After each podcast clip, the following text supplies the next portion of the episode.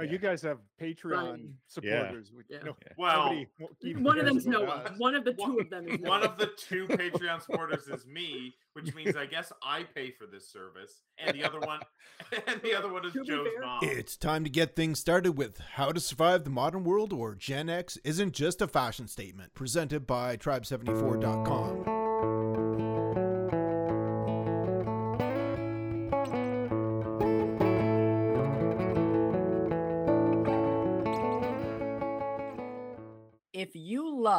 dark settings, scenes with beautiful imagery, politics, and deranged serial killers, then you're going to love our topic today. Ladies and gentlemen, we are talking about the Batman, Vengeance himself, Robert Pattinson.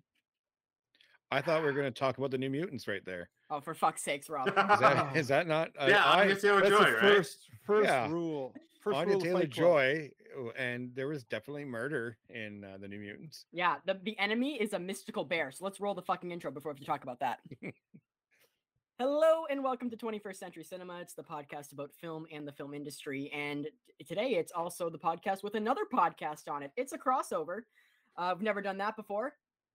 Kick us off. I am your host, Joseph Delavecchia, and joining me, as almost always, is from Newfoundland himself. Can't pronounce theater properly, and uh, is currently trying to dig himself out of a giant snowstorm. Ladies and gentlemen, Noah Shepard is with us today. Noah, how are you?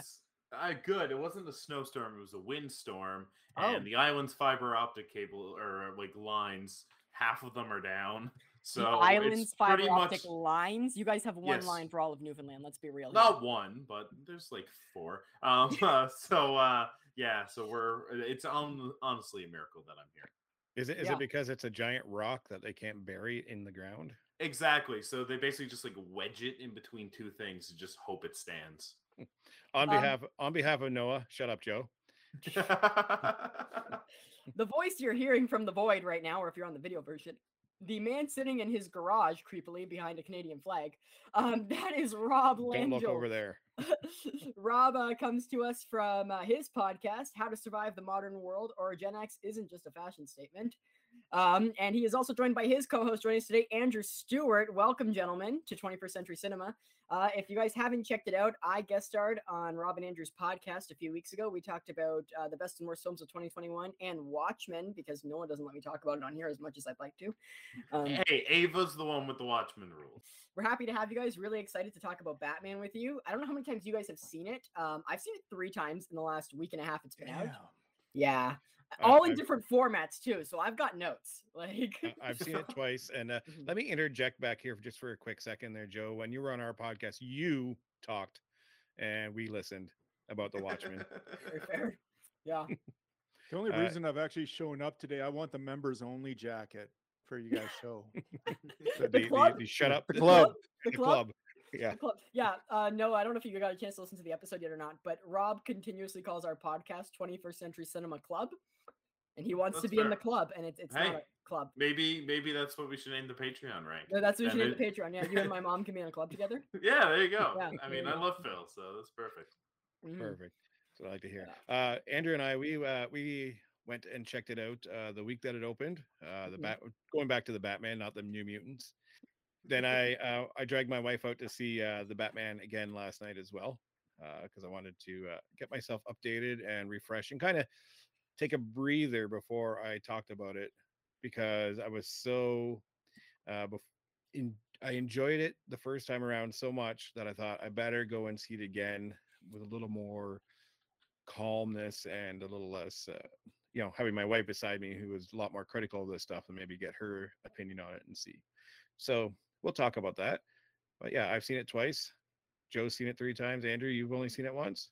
Yeah, I thought about going to watch it this afternoon, but then I looked at the time and realized if I went to go catch the show, that I wouldn't make this show. So Yeah, it's here long. I am. It is You- long. You, Yeah, definitely need, you definitely need to set a whole day for it. That's for sure. Mhm, Yeah.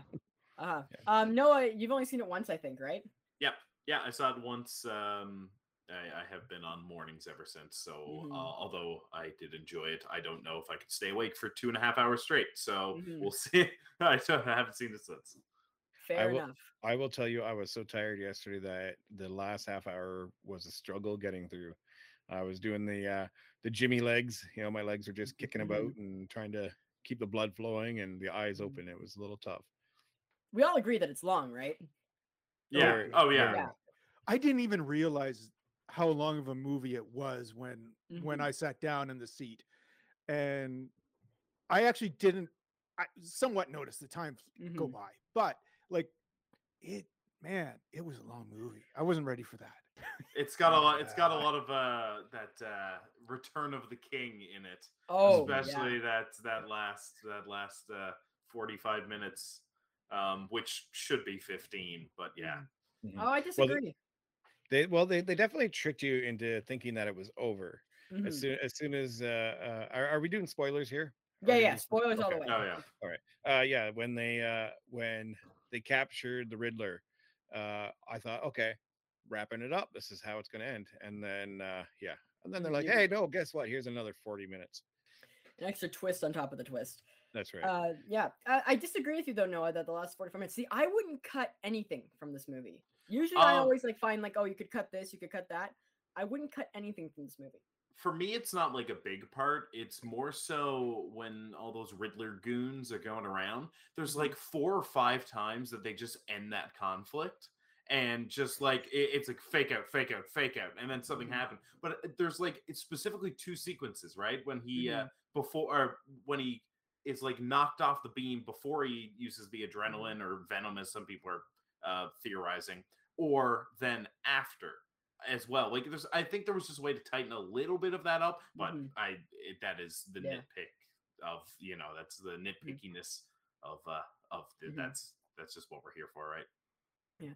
So let's uh, start with like the most obvious thing that we need to talk about is how do we feel about Robert Pattinson as Batman?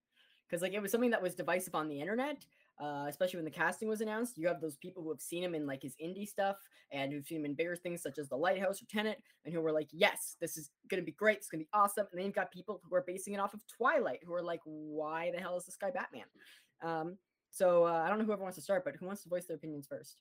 Uh for for the for me i only know him from twilight and uh, Mhm. harry potter uh i do know that he's done other stuff i just have Mhm. never had a chance to actually watch it but i went in here and I, i'm i'm not the judgy kind of person in that regards like i i like to give people opportunity and the fact that he has done indie stuff Mhm. and done well with the indie stuff that i'm not uh, then i just kind of assume that he'd be pretty good and i thought he's kind of got a grungy look to him so i thought he'd be fine i i'm going to say that uh, the the emo haircut was a little much i think but uh you know what he uh, he did good as far as i'm concerned i would have liked to have seen maybe a little bulkier a little more muscly uh uh, you know, just to kind of make the believability of him being a, a super awesome fighter, especially the way they portrayed, you know, like his fights were great. Like it's just like one two punch, and then the guy was like done. Uh, so, but I think it would have been a little more believable if he would have had, you know, maybe a, an extra 60 pounds on him or something. But uh, not a problem at all. Robert Pattinson is, you know, as far as I'm concerned, I I am going out on a limb and saying that he is the best Batman. I agree. Yeah, yeah. I, I do as well. from the moment in that first opening scene when he walks out of the shadows to that last scene on the motorcycle, it is like Batman has stepped off the page. It is like that. That is Batman.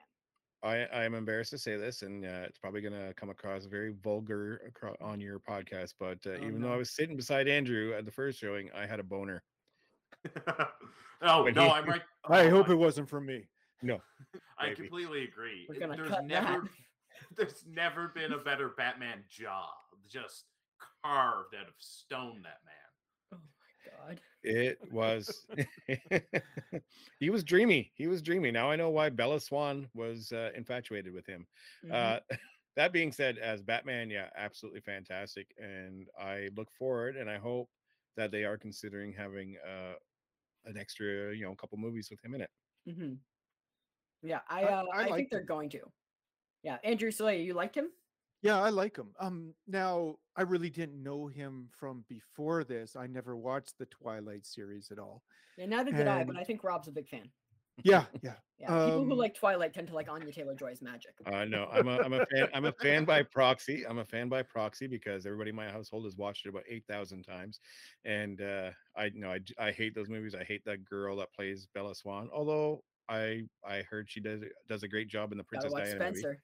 Gotta watch Spencer. Um, Uh, but yeah, no. I I'll, uh, don't think it was his dialogue though that made made him uh, made us all fall in love with the the character. I think it was really the cinematography. oh, my yeah. Matt Reeves is a fucking genius. He just looks so great, right? Just in every, every, well, everything looks so great, but specifically surrounding. Batman, it was just Mhm. just so well thought out and paced. When I first saw like the trailer and like the reveal of the costume, the one thing I was off about, like I thought the suit looked like a great like starter suit, but the cowl was a little weird to me. And I was like, I'm not crazy on the cowl. It didn't bother me the entire movie. Just seeing that cowl, like, and it just it fits so well. It looked good. I, I loved it. going back and, and watching a, a few videos, you know, talking about who's the best Batman and stuff like that. And. I, I've seen the Michael Keaton cowl and the uh uh sorry, the uh Christian Bale cowl. And I'm thinking actually I like I like the Robert Pattinson Kale. Yeah. uh, uh cowl, not uh, kale, but I I liked that and I thought it actually is probably the closest to being true to a comic book costume, like at least the mask anyway, than anything else. Uh, the other ones, if, if you look back, and maybe it's just because it's not fresh in your mind, but if you look back, you know, they look like these big rubber suits that just, Mhm. you know, their faces are squeezed into. And with the Robert Pattinson, it was like actually it looked, it looked like it should have been there, and it, mm-hmm. his face looked normal. He didn't look like some guy in a Halloween costume. Yeah, no, he didn't. And I recently rewatched The Dark Knight a few weeks ago before this came out.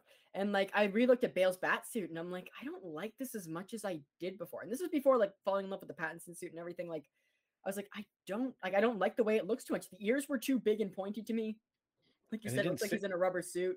It didn't sit straight on his face either. Like It one didn't, side of and, it like, was like, And his uh head, like right here, it looked very bulky here, but then very Mhm. skinny here. It also had like this big flat nose in it that just Mhm. it, it never like like you said it never fit his head and Well, the- it just always looked off. it didn't help with his lips like sticking weight out, like he's pursing them every time. Yeah. talking, "Oh, the Batman, oh." He looked like uh, he looked like. Have you ever guys ever seen the Badman uh, comedy? Uh, what was it Oh, called? College Humor or incredible. whatever it is? Yeah, Mhm. yeah, and it was like. I, I go back and look, and Christian Bale looks exactly like that dude that uh, portrayed him in the in those parody Yeah. skits. Hope Um, starts with an H, dumbass. Yeah, I'll give you my nine hard cold inches. Really seals in the freshness. okay, Rob. Thank you for bringing this to the podcast. Well, hey, you want you want to disparage An- Anya Taylor Joy? Then I'm going to disparage you, Joe. Shut Oh, up, Joe. um, yeah. So yeah, but no, I really do agree. The cinematography really adds to it. There are so many Wow. great shots too, uh, just like with like the silhouettes of him, you know, like with the city in the background. And I absolutely loved also like how you can see that this is a Batman still finding his way. Like I love that he hasn't realized yet that he needs to glide very compactly. I love that he had a whole suit and a parachute, and he was like, "Oh, this doesn't work, and I could kill myself." Um, I Mhm. loved that about it. I loved how he hasn't really figured out batarangs yet. He just had that one there, but then he had to use it, and he's now realizing, "Oh, could probably use a few more of these." So Mhm. I, I like that you know we're seeing those roots. We're seeing Batman become Batman, but without having that origin story shoved down our throats again. I thought Yeah, that was it- really nice. it was Very good to leave that out. Yeah. Yeah, I think everybody oh, with the knows the, with the Batman story. pearls shattering Yeah. and yeah, no, Mhm. absolutely, it was the right call. Just cut it. We all know it. It's the same Yeah. thing they did with Spider Man recently, right? Like just E- cut it. We know it. Yeah. Exactly. I was just Yeah. about to say, like they they finally realized that uh, you know they've been around since the uh, the 40s and the 60s. I think it's about time that uh, you know we figured the story out. Let's move on and Yeah. get some We cut out. Crime Alley. Yeah, yeah. But yeah, but Uh. it really yeah, but like that was one thing though. The first time I saw it, like it immersed me so much. I was glued to the screen. I was like, oh my gosh, like I don't want this to end. And so like when it did end, I was like, that was long, but enjoyable. Like I could watch more of it. It was The- so, so good. The honestly, the Batman has taken its place as the best comic book movie for me, like of all time. It's so 100% fucking agree. Yeah, good. it was really I good. loved it so much. Yeah, I want to talk agree more about all 100%. stuff, but just in like general thoughts. Anything else anybody wants to like sum up here? Uh, uh, just talking, going back to the cinematography for a minute. Like Mhm. a- as a filmmaker myself, at one point, the cinematography in this is like basic. It, it was eye candy the entire time. Oh yeah. uh like they turned it like i felt uh i felt very much like i was watching the crow uh, at some points with just how dark it was and how gritty it was Mhm. and then i was like reading a comic book uh with especially like the modern day detective comics and stuff like that where they're Mhm. very dark and gritty uh and it was just such a uh nice uh change up from the old Mhm. colorful comic book movies that we're used to in the last like you know number of years Mhm. cinematography was fantastic and there was some scenes and i don't know if, if anybody's done looked at looked up any of the easter eggs or anything but there's like scenes where you just see the bat symbol everywhere and there was one scene uh, i believe they it was uh just before him and and catwoman kind of came back together uh where he was standing out looking around and i, I can't remember if he, it was up on the building with him and gordon but uh you could actually see in the background like the the uh the buildings in the background and some of them had the bat shape like the ears going up Mhm. and it was just everywhere you seen there was always something to look at something to capture your Mhm. attention uh some of the other shots that i really enjoyed were uh, the uh the GoPro style shots, right? The the first person shots uh, when he was when he was gliding, and you know they showed Mhm. him from from behind, so you're seeing his feet as he's jumping off the Mhm. building. Uh, when he's on the motorcycle, just like some of those shots in the side of Mhm. the car, uh, the from the back tire of the car. Some of that was just it Yeah. was just so good, and I know it, it's been stuff that they've used before, but it just felt it felt proper in this felt film good. Yeah. yeah like in everything that they did like it was almost like the cinematographer uh, if this doesn't win academy awards or golden globes or whatever award uh then these people are clearly have an agenda Yeah, I felt like I was watching a psychological thriller as opposed to a comic book movie. It was awesome. it really was a detective Yeah. it was a detective movie Absolutely. yeah, yeah, totally. Back it to kind of went back Hmm. to Mhm. with uh with going back to the detective uh, in Batman. Yeah, world's exactly. great detective Yeah. yeah. My my favorite thing also about like the cinematography too is that it's not just there to look nice. There's a lot of great imagery and symbolism in those scenes. Mhm. One like one like the strongest one probably is the scene with the torch near the end where he is like in the darkness but being the light that is leading them. And not only does that scene look beautiful and the cinematography it is amazing, but just the symbolism what that represents for this character now going forward and what he's realized and what he's experienced like it's Le- leading good. leading the, the the gotham Mhm. people out of the murk Mhm. and into And the light also makes that scene great and how you know it's amazing is that it impacts you so hard with zero dialogue. exactly I think I think uh, that's also the the cinematography, but everything in the movie. It just really understood who Batman was. It was one of the very few things. Even so, like the whole meme that's coming from it, the "I am vengeance" thing, to Mhm. then go later in the movie with him realizing that that's n- sort of not the way to do it Mhm. is perfectly sums up Batman's character. And they just they just understood how to write him and you know, a lot of the Batman movies of the past have been carried by the villains. You know, they're they eat Mhm. up the scene. He like I, I I know a lot of people love the Dark Knight. I also love the Dark Knight, but everybody loves it for Heath Ledger. Nobody's, you know, Bale is said to be one of the best Batman because he's there with great villains. Not mm-hmm. so much because he himself is taking the scene. But this was mm-hmm. the one where Bat eh, the, the I would hazard to say the only Batman movie where Batman is the best character.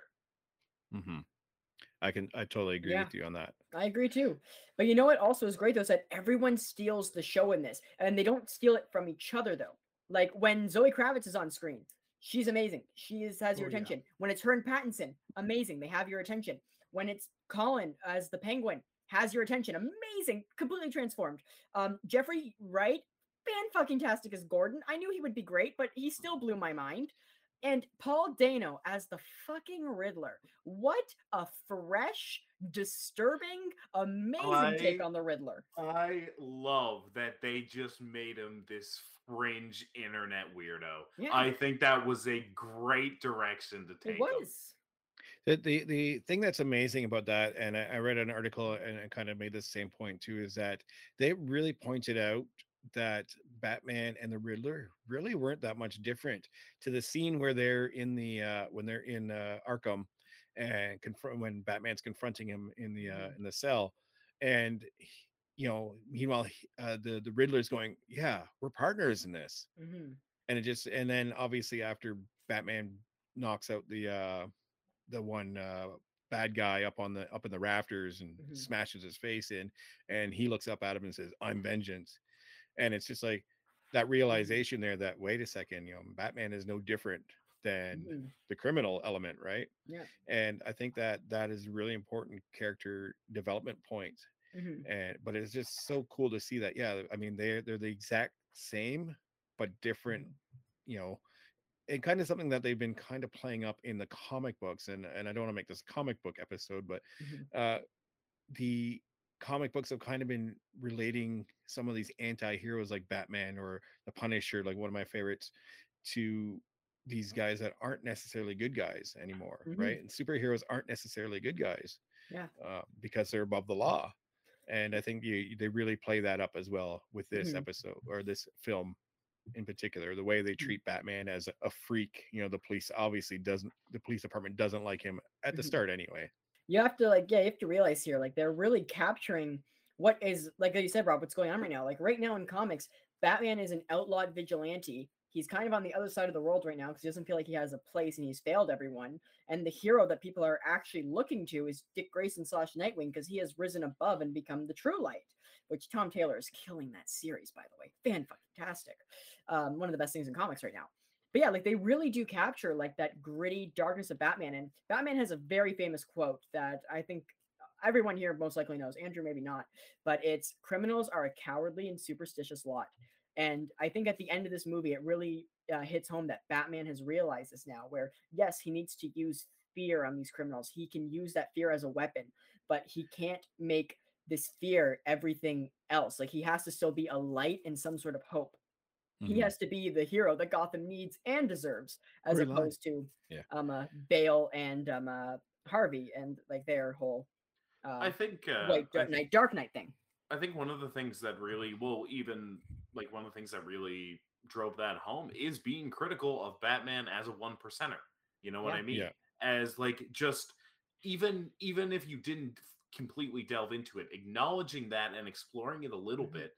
And I think I think that that's well, I think that that's where the avenue Mm-hmm. you go for the sequel if you're doing that. But also, Mhm. I think that that's you know it's it's a very modern take while Mhm. still being very respectful of where it came from. Yeah, Exactly, and I think that's that's really key. And I, uh, some of the things I've seen on some of the message boards and stuff like that regarding uh, Batman, and, and a lot of people were upset about the one line that Zoe Kravitz had or the Catwoman had in regards to white privilege, and people were offended and said completely destroyed their their idea of the film and all that stuff. And I'm just sitting there going, but she's not wrong, but she is wrong at the same time because doesn't she realize that? Well, she doesn't realize at this particular instance, but Batman is white privilege Mhm. right and it it's a really good way to kind of especially when, when you take the riddler and you encompass the fact that he's got social media and he's kind of got the antifa thing Mhm. going on with him uh, that it modernizes this age old story Mhm. and it really makes it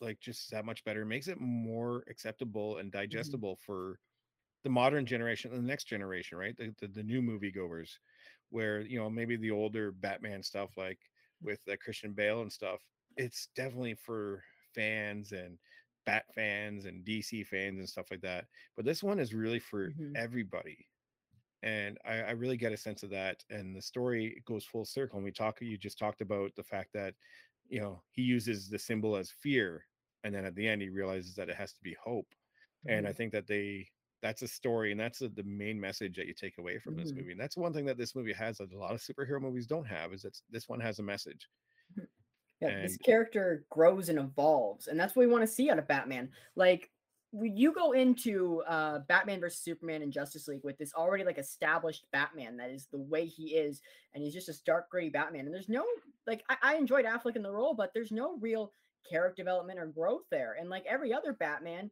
uh, from the 80s and 90s was just a different Batman every time, so you never really got to see that Mhm. character evolve.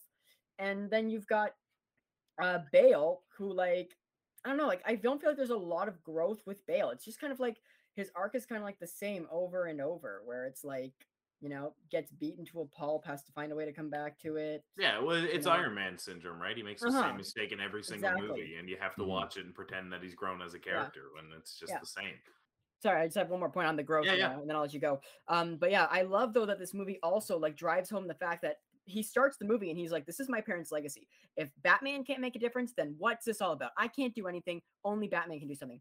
And throughout the movie, through seeing uh, what people are saying about Batman and Bruce Wayne, through what Alfred is instilling in him, and just also then the ending and helping those people and realizing like, "Hey, I need to."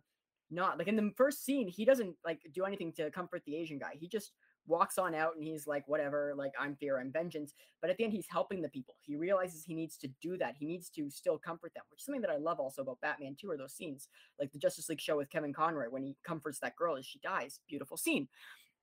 But yeah, so I just love that we see that grow throughout this. And at the end, he realizes what Bruce Wayne needs to be and what Batman needs to be. And that honestly sets up the sequel. Like, this is already to me the best Bat movie we've ever seen.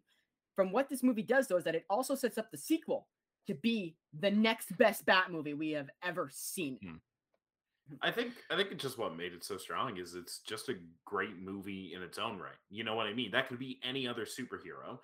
Like even if you were to take the whole understanding of Batman out of it, even though that is one of its biggest strengths. But if you take that out of it and replace it with some generic superhero, it still is a great movie with a great message and a great understanding of what a modern day superhero needs to be. Yeah, absolutely. I think uh the they they they got it. They finally Good. they finally figured out DC has finally figured it out. And I mean I, they, I would argue Matt Reeves finally Okay, figured it out. that, that's that's fair.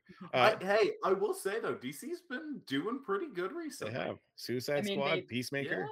They Yeah, yeah, just exactly. The Flash back a year and a half. So maybe they realized uh, that you know they didn't have anything quality going on. And and they moved up Shazam. I'm actually excited for the second Shazam. I enjoyed the first Shazam. It was a lot of fun. it, it was fun. Yeah, Yeah, but I it's, li- Shazam. You don't need a Yeah. series. Yeah, but like what I like about that movie is that like like Snyder's problem is that he tries to make everything dark and gritty. Shazam knew what it was, knew what its content was, and it embraced it. And that's what you need to do with these heroes. You know, Mhm. and that's also what the Batman does. Like Matt Reeves knows the source content. He knows what Batman needs to be at the beginning. Batman, one thing I hate is people who just want an OP Batman who can just do anything, look at a crime scene and figure it out. This is a Batman in his second year. He is still young, he is still arrogant he is figuring he's still a good detective, but things still get over him. This is his first actual thing with a supervillain, and the Riddler is like an a height has a heightened intelligence. He's kind of a genius, and so he's battling this for the first time. Of course, he's gonna slip up and fall. You know, this is his first time going into like a real big mob. He's beating up petty low life criminals, and now he's got like a mob with rifles. He's going to get his ass handed to him a little bit. And what I love though about that is when he goes into these scenes, he adapts to every single fight that he's in. It is always different. People get some hits on him, but he takes those hits and then he uses uh, against his opponent. He is able to take a few hits sometimes too to wind up an even bigger hit. I love how like when he uses the guns, like he uses the guns to grab him and then take the others out. With the cro- uh, the crowbar pipe thing, he just bounces it off to deflect a bullet and take the guy out. Like it is Batman. And in those fights, they seemed like straight out of the Arkham games. Like those I was- fights in the Arkham games. I was about so to say that, Joe. I so was about to say good. that. and like that's what it feels like and as someone who like i have a bit of a martial arts background they are so well choreographed they are so realistic i i loved it. I just thought that the fighting and the way how you see this young batman growing and learning what he needs to do like obviously now he realizes after all these fights the tech he needs to upgrade the things he needs to study and he needs to know. Like batman learns a lot of languages. In this point like his spanish isn't perfect and now he realizes oh i'm gonna need to polish i need to know these things if this is how these criminals are going to come at me I need to be prepared for this stuff. And that's what he learns because before he was just beating up people in alleys. You know, you don't need to be prepared for that. He's got a bulky uh, bulletproof suit and he knows how to fight. He doesn't need anything else at that point. Now he's like, oh, I need to evolve. Batman needs to become more, both as a symbol, as a person, but also as a hero. And I just, I love that. Kind kind of like magic in the New Mutants. Anyway, oh my Andrew, God, Rob, fucking hell. Oh, Andrew, uh, uh, what did you? Was there anything in in the movie that you really enjoyed? Oh, that that Zoe Kravitz. She was Wow, yeah. wonderful. We- She We're was- going to she talk was about Zoe. absolutely wonderful. Let, we need to talk about Zoe. we, we can talk about Zoe. Yeah, Andrew, you want to lead this one? You've been a little quiet. Uh, go off. Give us. Yeah, no, no, no. about I, Zoe. t- I'll be honest. I really didn't know a lot about Zoe Kravitz until I came across High Fidelity, the TV series on Disney Plus, and uh, I just blew through the the first season on that. But I'm sitting there watching, kind of like, this girl looks a lot like Lisa Bonet, She looks and sure enough, it's it's her daughter. Yeah, And, they like, take- I didn't even realize it. they take two of the most beautiful people on the planet and they made a child. And Yeah. wow, yeah, and that's what she, she, she got. That's the most. and then when we put her woman world. into what I don't know if it was a leather outfit, a acrylic, but but whatever it was, it, it worked for. Her. Not so sure about the mask myself. Mhm. I I. I actually, I actually kind of, I actually kind of dug the mask because I thought it, Okay. wa- it was it, it kind of suited the character. She It's also like- very year one, her outfit. If you've read the year one comic book, it's very year one. Okay. I, I think that I think that how they portrayed Catwoman too, like whether she wasn't just this slinky, sexy thing. She used her sexuality to get you know what she needed to, but she also kicked ass. Oh, Like, yeah, obvi- completely. obviously she couldn't really handle Batman so much, but she handled some of the, the Mhm. criminals like nothing, right? And that was great. And that's what I want to see from a super heroine, I guess, uh, Mhm. uh, for lack of a better term. You know what I loved about it, eh, just specifically about her combat, is like I don't think I can think of once where she uses her thighs to fight. Yeah, She just legitimately, she does not do the like, and she doesn't make a cat noise. female of like the the classic like heroine, sexy fighting style. No, she just legitimately kicked ass. Yeah, There, there was I- one scene. Sorry, there there was one scene in. uh It was kind of in dark when she was uh facing the uh, the the mob boss. I can't remember his name at the top of my head. Falcone. Falcone. Uh, and she she did something where you just see his head hit so hard against the desk or Yeah. whatever it was, and like just but you couldn't really see what she did. Oh, uh, she- the bodyguard. Yeah, Yeah. And his head, just the way he goes down so quickly, and it was just like, oh my god, that was just like so. It was as badass as the Batman fight scenes Mhm. and that's what I loved it. But with her Yeah. characters, that they didn't make her the the eye candy uh, so much. They didn't make her the the Halle Berry uh, sex candy, you Mhm. know, sexual thing, right? Uh, it was about her just being a badass. Do you guys know if she had a stunt double for all of the martial arts that she was doing, or was that No actually her? idea. I would I would assume she had a double for some stuff, but there's a good chance she also did do a lot of stuff herself. Um, I have two thoughts on all this Kravitz stuff. The first is that I'm going to bring it back to the Arkham games one more time because you do play as Catwoman in those games, and in the Arkham City, uh, the pre-order bonus DLC, you actually do play as Catwoman and like move around a lot as her. And like that scene where she exits her apartment and just starts swinging and jumping from things, it looked exactly like that. Where she is fighting, the way she is moving her body, it's like that is Catwoman. It was so well done. She looked the part. She like embraced and embodied the part, just like Pattinson did, just like Wright did, just like Paul Dano did. They all became their characters, and I love that. And my other thing is that I also love that uh, going off of what Rob said, she's not just eye candy in this. She has a role. She has an arc. She has a journey, and she kills it. And she gives such an amazing and beautiful performance. And it's just so so well done. I love that they used the Long Halloween for her story it's just it's so great and i was like this is so refreshing to see an actual badass superheroine where yes she's sexual but it's being used to her advantage like she is using her sexuality it's not just there to make nerds go to the movie it's so well done and she's actually acting and she gives i'm sorry she gives a fucking academy award winning performance. All of them in this fucking movie do. There's not one bad performance and one performance that should not be awarded. Holy fucking shit. This movie is one of the best movies i've ever seen and it's so so good. And just yeah kravitz killed it. I did i expected to enjoy her. I did not expect to just fall in love with her performance That and her that's exactly what I was gonna say. It's Fall in just- love with her. so so good and yeah and i love now like the entire world is like obsessed with her and what did she do she posted sexy catwoman photos on her instagram and now the world's going nuts like Hold on, what's her Instagram again? fucking hell Rob. They um, uh, they um, there was an interview actually where they uh they, they asked her like, so like, how did you break into the movie business? And her answer was plain, flatly, well, both my parents are super famous, so Mhm, I use that to my advantage. Did Yeah. you notice my last name? Mhm. exactly. Exactly. Um, one thing I want to bring up, I uh, specifically about Pattinson, but more so on the Bruce Wayne side because we've done a lot of, of the Batman Yeah. stuff. I love that they just made Bruce Wayne a fucking weirdo. He's Yeah. just this weird, sh- sheltered, tortured millionaire kid who lives away from everyone, and it actually shows. He's not this playboy like he has been in the past. Mhm. He is just this like tall, dark. Like even I even like the emo haircut because Mhm. it's just so Outcast. it- Mhm. yeah, exactly. Recluse, It yeah. really, it really did Mm. that. It really did that well. Like even Alfred just being like, Bruce, you have to shower. Like Yeah. Mm-hmm. I, I just love that he's such a weird person in it.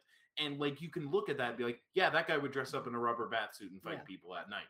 Like, you know what I mean? Rather, yeah, I Mhm. think it really fit the tone of the movie well. One, because I think something the movie did so well is yeah, it's dark, Mhm. it's gritty, it's got serious moments, it's heavy drama, but also wasn't afraid to get goofy when it needed to.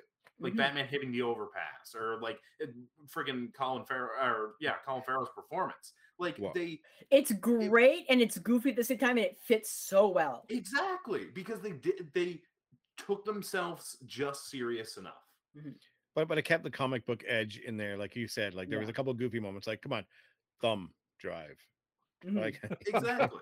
like it, it it seemed silly at the moment, but at the same time, it's just like it was it was Mhm. enough of a comic book style like dialogue in there once on occasion like some of the the side jokes or even when he's uh he's approaching the penguin in the flipped upside down car and you see it and like my wife like as soon as he comes out of the he's he's walking out of the fire the flaming car and he's walking my wife goes oh that's badass and Mhm. then you see him peeking into the window like upside down and it's just like okay that's kind of silly but Yeah. at the same time it, I ju- it loved it, felt good it felt good it felt good the Mhm. movie felt good all the way like i said i leaned over at one point like 15 minutes into the movie i leaned over to andrew and said i am in love with this movie Yeah. 15 minutes in Absolutely. it was Uh, just I also love in that car scene where Penguin just takes the machine gun and he fires at will, and you just see these bullets crashing on glass, and then they all crash down, and he's just dead staring him, no Mhm. reaction, just, Just right there. Like right he is yeah. not fazed by this, and the Penguin's like, "Oh fucking shit, what is wrong with this guy?"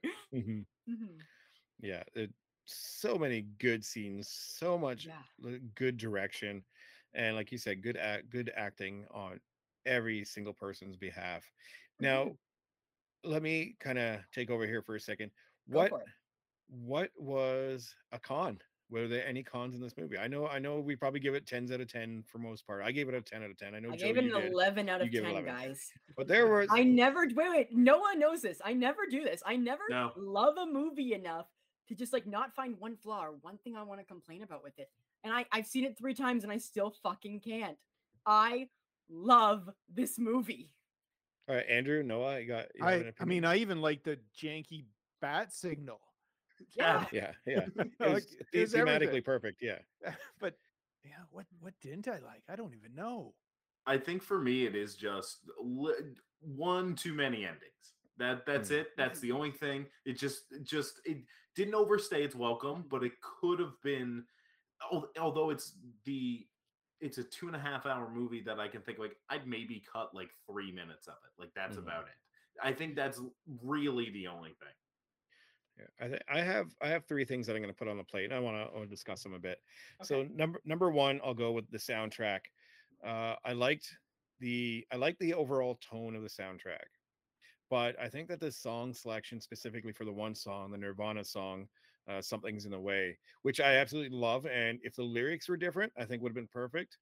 But it's one scene where everything is just quiet, and all of a sudden he goes uh, about fish don't have any feelings, and I'm just like kind of cringed a moment at that song because that song's a little bit of a silly song, uh, and maybe it just didn't really fit with how they're doing. Like the the audio, like the the music of the song was perfect, but the lyrics of the song didn't really fit, and I feel like that maybe they could have left that out. Uh, thoughts? For me, I was so like encapsulated with it. I didn't even like notice that they used those parts of the lyrics. Like for me, like I don't know, I just yeah I had to was have to go back and watch a second time. Yeah, Mhm. like honestly, I, I think the movie does its job. Where yes, that doesn't fit. 'cause I do agree with you, it doesn't fit, but it gets you so like roped in that you have Mhm. blinders onto that. Like you don't realize that because you're glued to the screen. You're obsessed with the scene that's happening, and just the tone of like that music, like you said, like the score, the melody, i- is so perfect for that scene that you don't really realize that like what lyrics are being played, except for something in the way because it's the l- loudest part of the Mhm. so- of those lyrics. So yeah, no, I didn't even realize. Honestly, if I honestly thought they only did something's in the way and they just kept repeating that with the mm, Well, that- I did very not the- realize there was more. I'll be honest. I, I I obsessed over that album. Uh, that smells like Teen Spirit. Nevermind album. Uh, for the longest time, uh, I grew up during that generation. And I see Andrew wearing a Nirvana shirt as well. Mhm. Uh, but that those lyrics I always thought were kind of silly. And I, I kind of felt like it was a it was almost like a Red Hot Chili Peppers Under the Bridge type song. But it was just weird that you know eating fish because they don't have any feelings, and it just maybe because I recognize that song and I know the lyrics as as they go through, and I'm just sitting there going, and as soon as he says that, it was just in this one quiet moment in the movie, and I'm going, oh, that just seems weird and out of place. And, and I'm being nitpicky about this, by the way. Yeah, I no, believe hundred this- percent. The song the song felt great in there. It's just it, it was just funny. I noticed that that lyric just kind of popped out at me right in the middle of the movie, and I'm just like, The Weird. only way I could find a way to defend it, like here, like I'll, play Batman simp right now. Um, I could find a way to defend it as you could see it kind of as like a metaphor, like Batman beats up the criminals because he doesn't believe that they like deserve to like, you know, like feel or yeah. anything, you know, like have rights and everything, like they need to be taken care of. So that's mhm. the best way I can justify it. And even then, I know I'm stretching and reaching. So yeah, that's fair enough. think? For me, Sorry, go ahead, like. Oh yeah, Oh, go. sorry. No, no, no. Oh, I was go. going to say, what do you guys think about the use of Ave Maria? Love it. I loved once it, again, yeah. the perfect amount of drama and goofiness. what and I, I, also, think that about the Nirvana song too, Mhm. right? Just the right little hint of goofiness that it needed while still being perfectly Mhm. dramatic and tonally fitting. I loved it. Did anybody also notice in the movie, not by listening to the soundtrack afterwards or before, that the Riddler's song in the score is Ave Maria at a different Yes. tempo with a more eerie sound, and the last note is different? Yeah, Yeah, I, I didn't did notice notice it. that, I didn't notice the last great. note. It's the last note. the but yeah, last it's fucking great. I, I do love the fact as well that the Riddler sings that uh, when Mhm. he's in the uh, in the interrogation room or the uh, the cell, and he just the way he starts singing that, like going back to the Riddler just briefly. My God, he was fantastic, and the Mhm. role as a psychopath, like he owned that role, Yeah. and the, his character just owned it perfectly. Uh, Mhm. big shout out to Paul Dano. Was it Paul Dano? Is that his name? Yeah. Yeah. Paul uh, Dano, I think is how you Dano, pronounce yeah. it. Uh, big shout out to him for that. That Yeah, perfect yeah. role. And, and I love I love that when he starts singing Ave Maria during the interrogation, Mhm. and it was just so dark and dirty. It kind of goes back to uh there what was it? There was a m- the horror movie that had the uh um uh tiptoeing through the tulips uh, sa- uh song that played and I can't remember the name of the movie. It was the Oh one my with the, god. the but I I just, just mean thought like of tiptoeing through the tube. Yeah. Sorry, Rob. That's just oh, But- that, but- that that's a song I never wanted to think about again in my life. So thank you for that. but that but, but Rule number was u- three. Yeah, it was used in it was used in a horror movie, and I can't remember the name of the horror movie, but it was used in a horror movie, but it made it creepy. And I think with that Ave Maria, uh, kind of did the same thing with the Riddler as well. So that's I was just kind of relating that to it. Sorry for putting that earbug back in your back in there, yeah, Joe. Fuck. Um, Yeah. I'm seeing now it's in Insidious, 2010's Insidious. Insidious, that's it. That's Yeah. it. Insidious, yes, that is correct. Uh, one of the other things that I that I felt were a little off uh, were kind of the relationship establishing or build ups. Like I don't feel that there was a, a solid build up with Catwoman and Batman.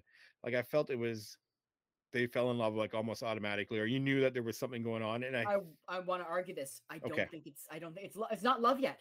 I think Okay. it's on it's an infatuation and a and a curiosity that sparks it. Yep. You know, and I Catwoman completely agree. Catwoman also wants like and as Noah said earlier, Catwoman uses her sexuality to get what she wants. So you know, it doesn't hurt her to flirt and kiss with him a little bit if he might turn a blind eye or like let her, you know, be a little bit more aggressive during the interrogation. Now we mm-hmm. know Batman's not going to let that because even though Batman like can fall in love and everything, he will hold his morals to the ground more than anything.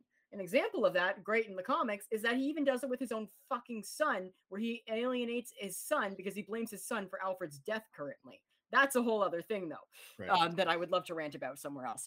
But yeah, like, I, I do, I do, I do get your point there, and I, and I do, and I do see that, Mhm. Joe. But I just feel that there was, it was almost like rushed into it, uh, like the fact that she just automatically, he says, "I'm, I'm going to need your help on this," and she just automatically does it, and she just gets in there as Well, but they have they have aligning interests. See, that's the thing. right?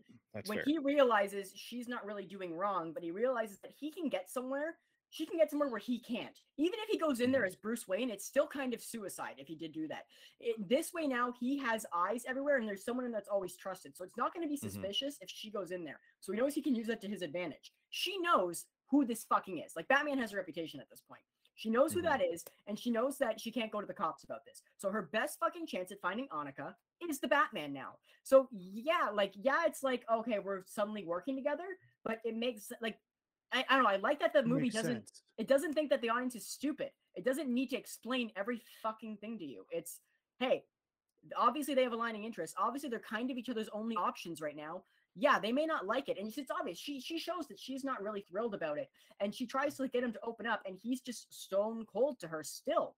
Like, and and eh, but they need to work together because they're all that they have right now and they're both desperate because he's trying to save the city and stop people from being murdered and she's worried about her friend Okay. And that that being said, though, is that like near the end, and she turns and says, "We could be the bat and cat together," and you know, and getting ourselves in a little bit of trouble. And I just feel like she latched onto him. And yes, yes, I understand. Like they had the aligning interests, you know, when trying to find Annika and trying to find, you know, the the the crime bosses. But it just, Mhm. I just felt that it wasn't. There wasn't enough strength to the relationship uh beyond that where even at the end of it where she's going yeah we should get together and take off and then Mhm. and then he gets all worked up when she gets clobbered from behind that he he injects himself Mhm. with the uh uh, the venom uh so Mhm. i just i felt that the the relationship was a little shaky uh, uh from my Maybe point that of view was anyway. me and noah both have points right now i love I- it I- okay I do just you want to go first or you want me to go? Yeah, I um I think it's totally ego driven with both of them. I think it's for they're finally seeing themselves in someone else and they're attracted to it. And I think Okay. I I think that that really because they're both shown to have an ego, right? Like, Especially early Yeah. on. So while maybe the run away with each other part, I I can see that. I remember just that was the one where just a second I was like ah maybe, but then I got into it.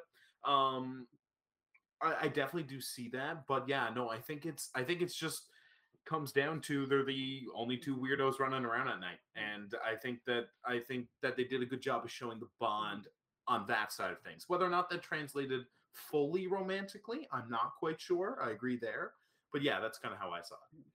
I agree with you, Noah, that it starts off ego driven. But now here's where I'm to disagree. Bring up another point, uh, another way to view this is that they both cause change in each other. And I bring up the scene once again where they agree, uh, where she agrees to help him, and she says, "You don't care what happens to me, and there do you." And he gets close to her, looks her in the eyes, and says, "Look at me." And then he goes, "Yep, that'll do. The eyepiece looks good."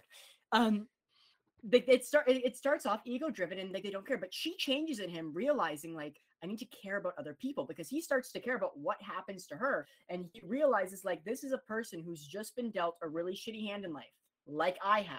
So yes, it's ego driven and they see themselves in each other, but she also makes him realize I need to care. I need to care more about people, and she is ready to throw everything away for vengeance. And he realizes that vengeance isn't always the answer. Like he's starting to realize that, and he uses that lesson to save her and stop her from becoming more like him, and she stops him from becoming more like her. They do change each other's lives and touch each other in special ways, and I'm sure they touch each other in special ways in other ways as well. But thank you for the laugh.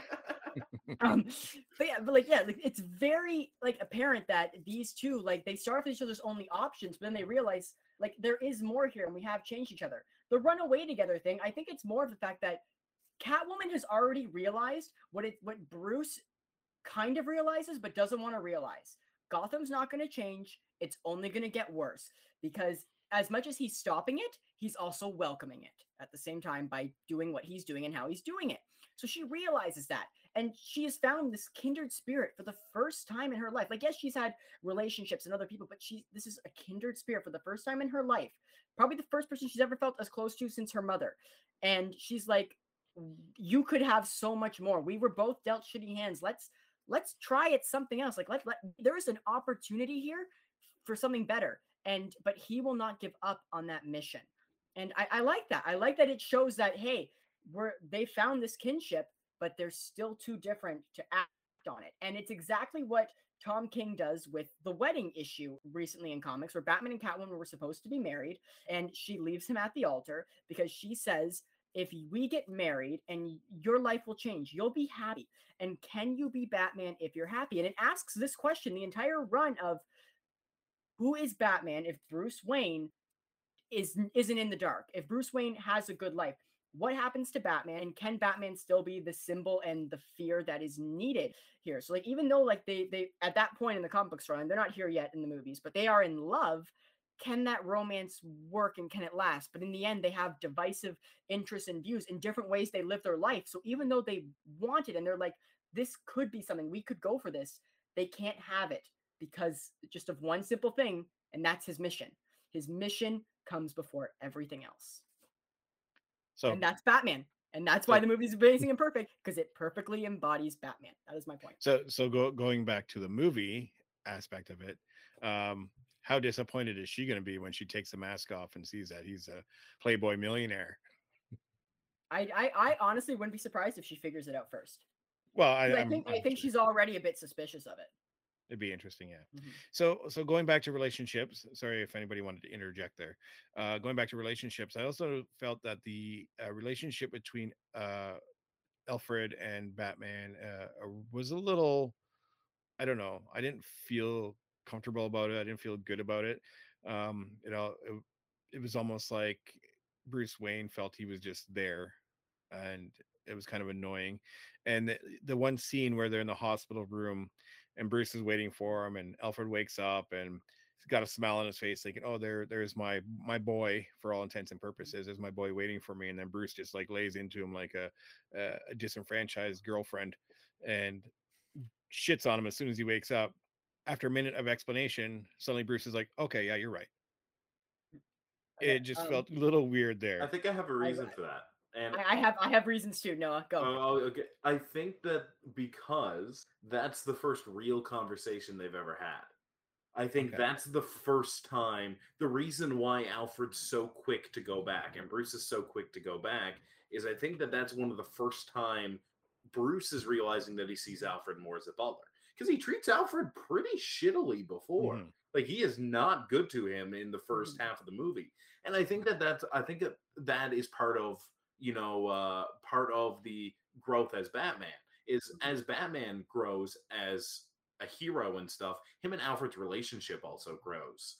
Mhm. And one of the big things is usually we see we do see more of a father son relationship like mutually, but I kind of liked changing that dynamic a little bit to make Alfred see him always as a as you know like one of his own one of his children but having bruce sort of still having that barrier and i think it kind of goes back to the whole privilege thing right? That bruce is bruce has almost been privileged to not have to feel that emotion for alfred but now you know staring in the face of it staring in the face of loss again probably for the first time since his parents he realizes how much someone another human can actually mean to him the Bruce and Alfred relationship is perfect, and I'm going to take it, you through it step by step right now. Sit back, kids. This is my this is my soapbox moment of the episode. So uh, which Oh, if up, you guys Joe. want if you guys want to go get a drink if you guys want to go get a drink now's the This is a- time this perfect Just time. this is the cameras and- yeah. bathroom break portion of the This is- podcast. the, shut, the, shut, the shut up Joe portion. Okay. like Andrew said. Okay. uh, building off of what Noah said partially, yes, Bruce is entitled and he has that that richness. Like he was born and raised like that. And so Bruce, we have to remember, still, even though that origin story isn't shoved down our throat, we still know Bruce idolizes his father, and his father is mur- brutally murdered in front of him. And from what Bruce knows before he discovers more things in the movie, Bruce knows that his father was trying to change. Excuse me. His father was trying to change the city and make a real difference. And he's like, yeah, I want to do that too, but I'm going to do it a different way, the way that I know how. And so for Bruce growing up and everything, like that was his father. He was trying to be like his father. Bruce did not realize that when Thomas and Martha Wayne die, not only does he have nothing left, but so does Alfred. They are all they have left of each other. And Alfred realizes, and Alfred wants to see Bruce become better than his father, to rise to the occasion. While Bruce do that, he doesn't see that Alfred wants that for him. He just only sees Alfred as the butler, as the person who has the obligation because he's the guardian, sort of a thing. And Bruce's mind at this moment, it's that if my mother and father were still around, would Alfred have been here all these years? You know, would would Alfred still be around? Did he take care of me out of love or out of obligation? Also, we see Bruce has an ego. He's young, he's arrogant, and he's just focusing on this mission. He hasn't realized anything else around him yet. And then the attack on the tower happens. And it's in that moment. Sorry, wait, we need to go back one more sec. Um, and then he's still he's saying like, so he thinks he's the only Wayne left. And Alfred gives him the cufflinks, and he's like, Your father gave them to me. And he starts to realize there for a second, like, my father saw Alfred as more than a butler, as kind of he saw him as a friend, as a brother. And he starts to realize that and everything. But then the attack happens on the tower, and it's that beautiful scene where he's looking through the glass at Alfred's body, and the nurse says, "Should we contact any next of kin? Is there anyone else?" And Bruce says, "It's just me." And it's that moment where Bruce has realized what Alfred has known for all these years: they only have each other. It is just them. And now Bruce is like upset. He's there. He's watching over Alfred. He wants him to stride through. He realizes where he's wrong. And then Bruce's world is blown apart because his parents are not who he thought he was. The people he idolized and were striving to be. Bruce is hurt. He is destroyed once again, just like he is in that alley. And what do what what does Carmine Falcone like to do? He likes to take advantage of people. He to use their weaknesses and their moments of weaknesses against them. It's what he did to Thomas, and it's what he does to Bruce when Bruce walks into the Iceberg Lounge. He takes that moment to turn everything that Bruce has learned even more against him and in his favor. And now he's twisting the knife even deeper into Bruce. And so now Bruce really know what to believe. He's been manipulated and he's hurt. And the only person who can give him real answers, he's now angry at. So, yeah, when Alfred wakes up, he's going to be mad. He's going to lay into him. Of course he is. And when Alfred suddenly stops to make a moment and says, Hey, you're a smart guy. You are the world's greatest detective. Like, that's what you're becoming. Look at this logically. Let me actually tell you what I knew about your father, because you know your father was a good man. I do. Let me tell you what actually happened. And now look at this logically and tell me, honestly, tell me who really killed your parents? Who really benefited from this? You know how how did this really work out and how did this probably actually play out? And that's when bruce realizes like he realizes like the truth and he realizes now that there is more to this mystery and technically like it is still open-ended like it could still be Maroni and not falcone. We don't know 100% yet but it looks like it is more likely falcone. And they have this moment where they finally they're both on the same page where we need each other we're a team and bruce like realizes he's family and Alfred was carrying on like his father's name and legacy just as he was. They both bear it on their shoulders, and it's the perfect setup for seeing that Bruce and Alfred relationship that we want to see, where they are partners in that cave every night and out on the streets. And we're going to see that now. Like we're seeing that built to, and it's done so so well. Because before this, Alfred was just a butler who had time in the army and taught Bruce how to fight, and that's all Bruce saw him as. And now Bruce sees him as more because he's gone on this journey. And not only the character of Batman has grown over this movie, but so has the character of Bruce Wayne. And once again, it's perfect, it's beautiful, and it's amazing. No, I, I do agree with that. I think um I think it definitely shows, you know, I think the Alfred thing specifically is that relationship serves to show Bruce's emotional maturation mm-hmm. compared to just, you know, um, maturing as a hero, as a symbol that way. I think that that very much shows on the human side of things. Um, Joe, uh, you also mentioned there with like it could still be Maroni. I think one of the things I like is that when Alfred tells him, Bruce immediately just trusts that hunch. He, mm-hmm. he doesn't he doesn't second guess it once, yeah. right? He doesn't go when he goes back into it. He doesn't mm-hmm. leave it open. He doesn't look for evidence. Alfred doesn't have any evidence other mm-hmm. than this makes sense and this is what I think. Yeah. And I think that shows and how we much knew respect... who your father was. Yeah, exactly. Mm-hmm. I think that that shows how much respect Bruce has for Alfred. Mm-hmm. Is that immediately he's like, okay, yeah, yeah, this mm-hmm. makes sense. This, well, we'll go with that.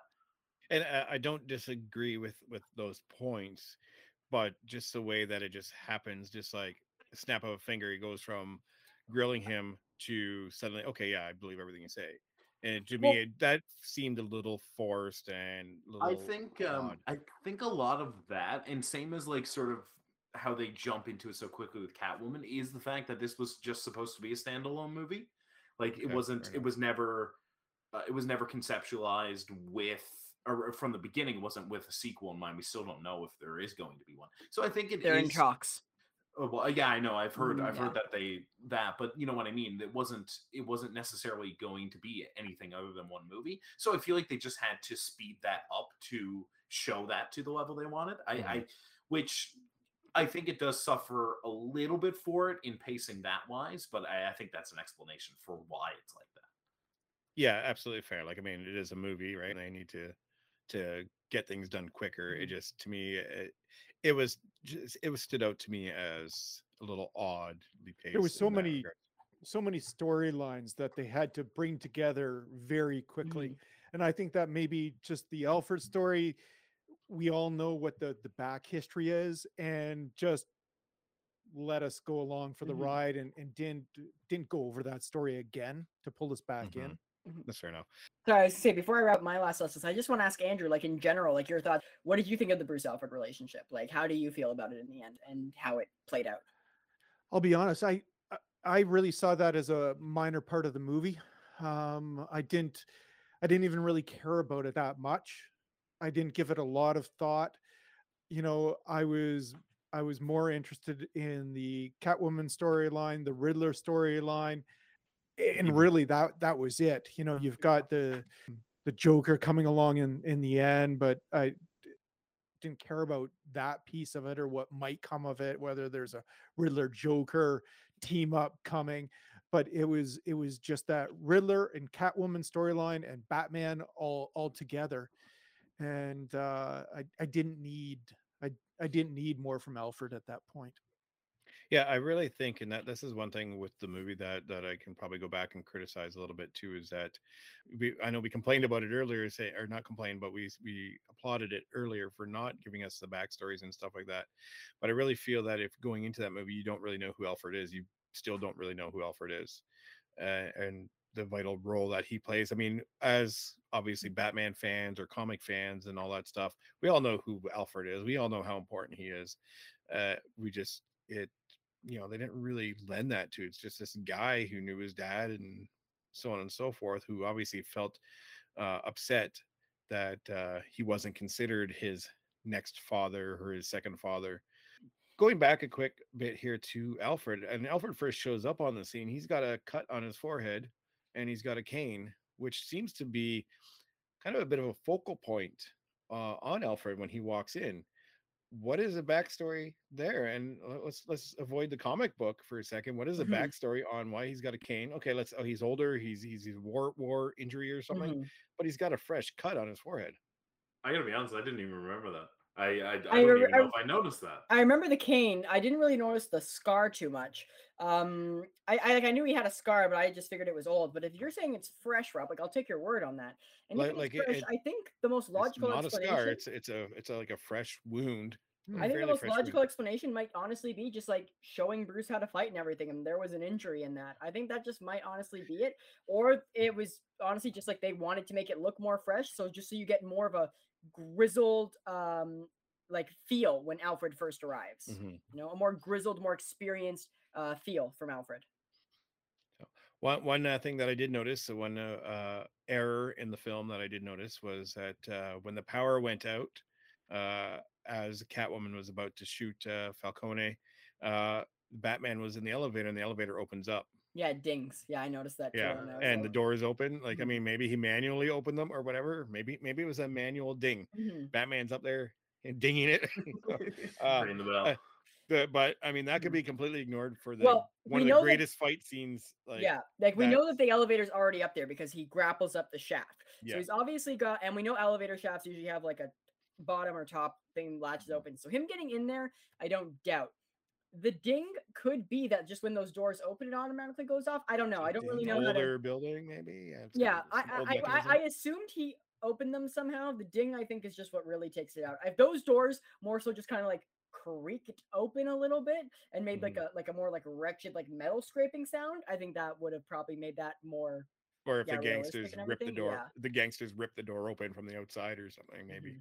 Or are they like hear a noise and they go near it and then he just like pops right through it? Like the Yeah. doors just kick off and he's in that fight all of a sudden. But but that that scene where they see him, like when the, when Yeah. the flashlight goes up and you see him right out of a horror movie, right? Mhm. Yeah. Th- Oh, this yeah. movie had elements of everything. Go ahead, Oh, Before we move on, I just want to mention. Um, I think my favorite scene, thinking back to it, is that opening scene, and I think the reason First I like that out? one so much.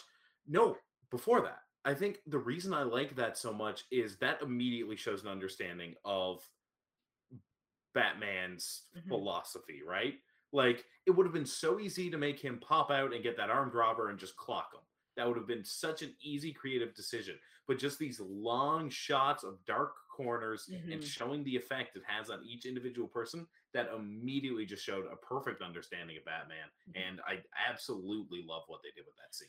What I also love is that that voiceover sounds like like the text boxes over an establishment Yeah, shot in a comic. Absolutely. That's what it is. well, What it feels you like. could see that panel by panel. Yeah. Absolutely. The only thing that would have made that better is if it started out with Punisher War Journal entry. Oh my god, three, fuck off, Rob. Yeah, and then Anya Taylor Joy's Magik pops up into Show the the- scene and and says something kicks, and sassy, right? kicks everybody's ass like yeah, usual. Fucking hell. Batman would wipe the floor with Anya Taylor Joy's Magik. Uh, okay, okay, come on now, come on now. Fucking hell, Rob. Fucking hell. Guys, remember the rules. Remember Yeah. the rules. Rob's the one breaking it. You're the one carrying on. You actually brought her up this time, just so Uh, you know. yeah, yeah. I brought up the Punisher. What what else about the movie? Like, uh, I, I was mean, gonna say I know really like do think that this movie does perfectly embody Batman. And like I like Noah said, like I love the use of the shadows. I love all of that. And I felt also like even like the Batman like one-liners and everything, like they still like felt like Batman. And his presence, you know, like you, you that feels like Batman whenever he's on screen. Like I said before, the opening scene when he first walks out of the shadows, but also that scene where he goes into the first uh, detective scene where it's the mayor that's been killed Mhm. and he's walking in there and just like by the way like he walks and the camera moves first with that perspective like it's clunky it's how batman walks and then just like the presence that you feel like it's pretty much silent that scene and it's just him walking through all these cops and they're dead quiet and they're just like what the fuck is going on here but then he walks into the scene and he is just this bold presence there. He's not moving. He is examining. Rob, fuck off. You're holding up a Magik figure right now. For fuck's sakes. I'm making a good point. he just oh ruined my god! it. For those not watching the video version, Rob just fucking held up his Magik toy in in its box and everything. I can't wait till he gets that signed by Anya Taylor Joy and never fucking shuts up about it. Okay, so uh, yeah, so yeah, so he walks into that scene. He's just standing there. He's just brooding, like he's being the detective there. He's being Batman by being brooding, but he's also being that detective and he's examining the scene. And then that's he just like, starts like making observations and he's like, this is this, this is that. And he we even see that scene where he walks over to the floorboard and he notices things that the freaking detectives and the photographer they haven't noticed it yet. Like he's over there and he's like, you know, like he's putting it all together already and he's doing it faster than them. So we see that that Batman like is this great amazing detective.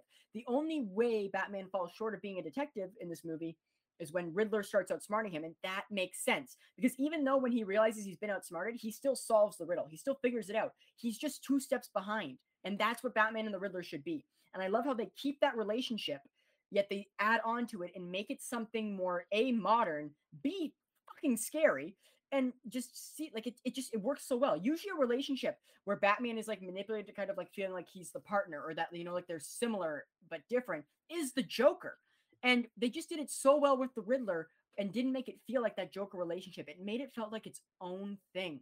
And honestly just the props to the writing of this movie. This movie is for batman fans. This movie is for cinephiles. This movie is for everyone. And if you don't fucking like this movie please fuck off. Honestly this movie Well, is a fucking masterpiece. Just go away. There- and like we know on this show i'll go out after a superhero movie every chance i get okay i will i will tear them apart piece by piece. People are still mad that i don't like endgame and this movie fucking hell this movie puts every other superhero movie to shame and i know i've already said that but i just really need to reiterate it. This movie is the best fucking comic book movie ever made. It is better than the dark knight and thank god it doesn't have 30 minutes of Zack snyder doing slow-mo in it otherwise i would have shot myself. I do want to say, um, I'll throw this out there. So, if there is a sequel, which villain do you want to see? mr freeze I hmm. I've seen Mister Freeze, and I've seen now. I have full faith that if they did do him, they do him right.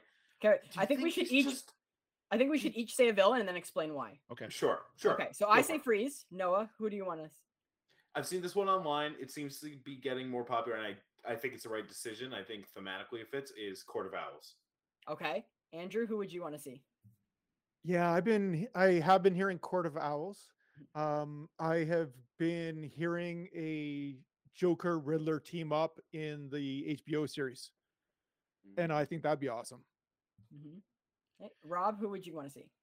I I don't have an opinion. Okay, I don't have an opinion on this yet. I'm going to tell you why freeze. I will think. So you go ahead. Partially for me, it's because Freeze is one of my favorite Batman villains. I love Freeze. I love the tragedy of Victor Fries. And I love how they have changed that origin to actually be this beautiful, tragic story that is beautifully conveyed in the comic books. It pulls on your heartstrings and it makes And you realize that cartoons. there's more. Yeah, and there's more than one way for Batman to be Batman. There's always this great debate that, you know, if Bruce would just calm down and give Freeze some funding and help him out as Bruce Wayne, like it would avoid a lot of trouble. Like there's this great debate. And I think if someone can beautifully take that and put it on screen and yet still make Freeze be this scary villain that is still doing bad things, but still make you sympathize with him and kind of have this moral conflict divide, it's Matt Reeves. The Dark Knight tries to do it with Harvey and Bruce and be like, you know, who's really the better hero for Gotham here? But like in the end, like Harvey, Harvey does uh, uh, lives long enough to see himself become the villain. He doesn't die the hero.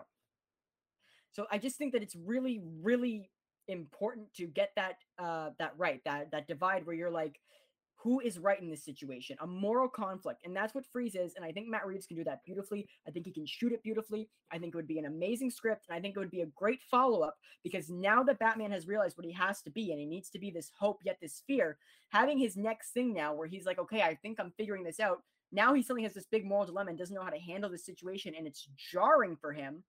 And now he needs to realize I need to use more than just violence it it would create a great inner conflict. And also, we really need to redeem Mr. Freeze from Arnold Schwarzenegger.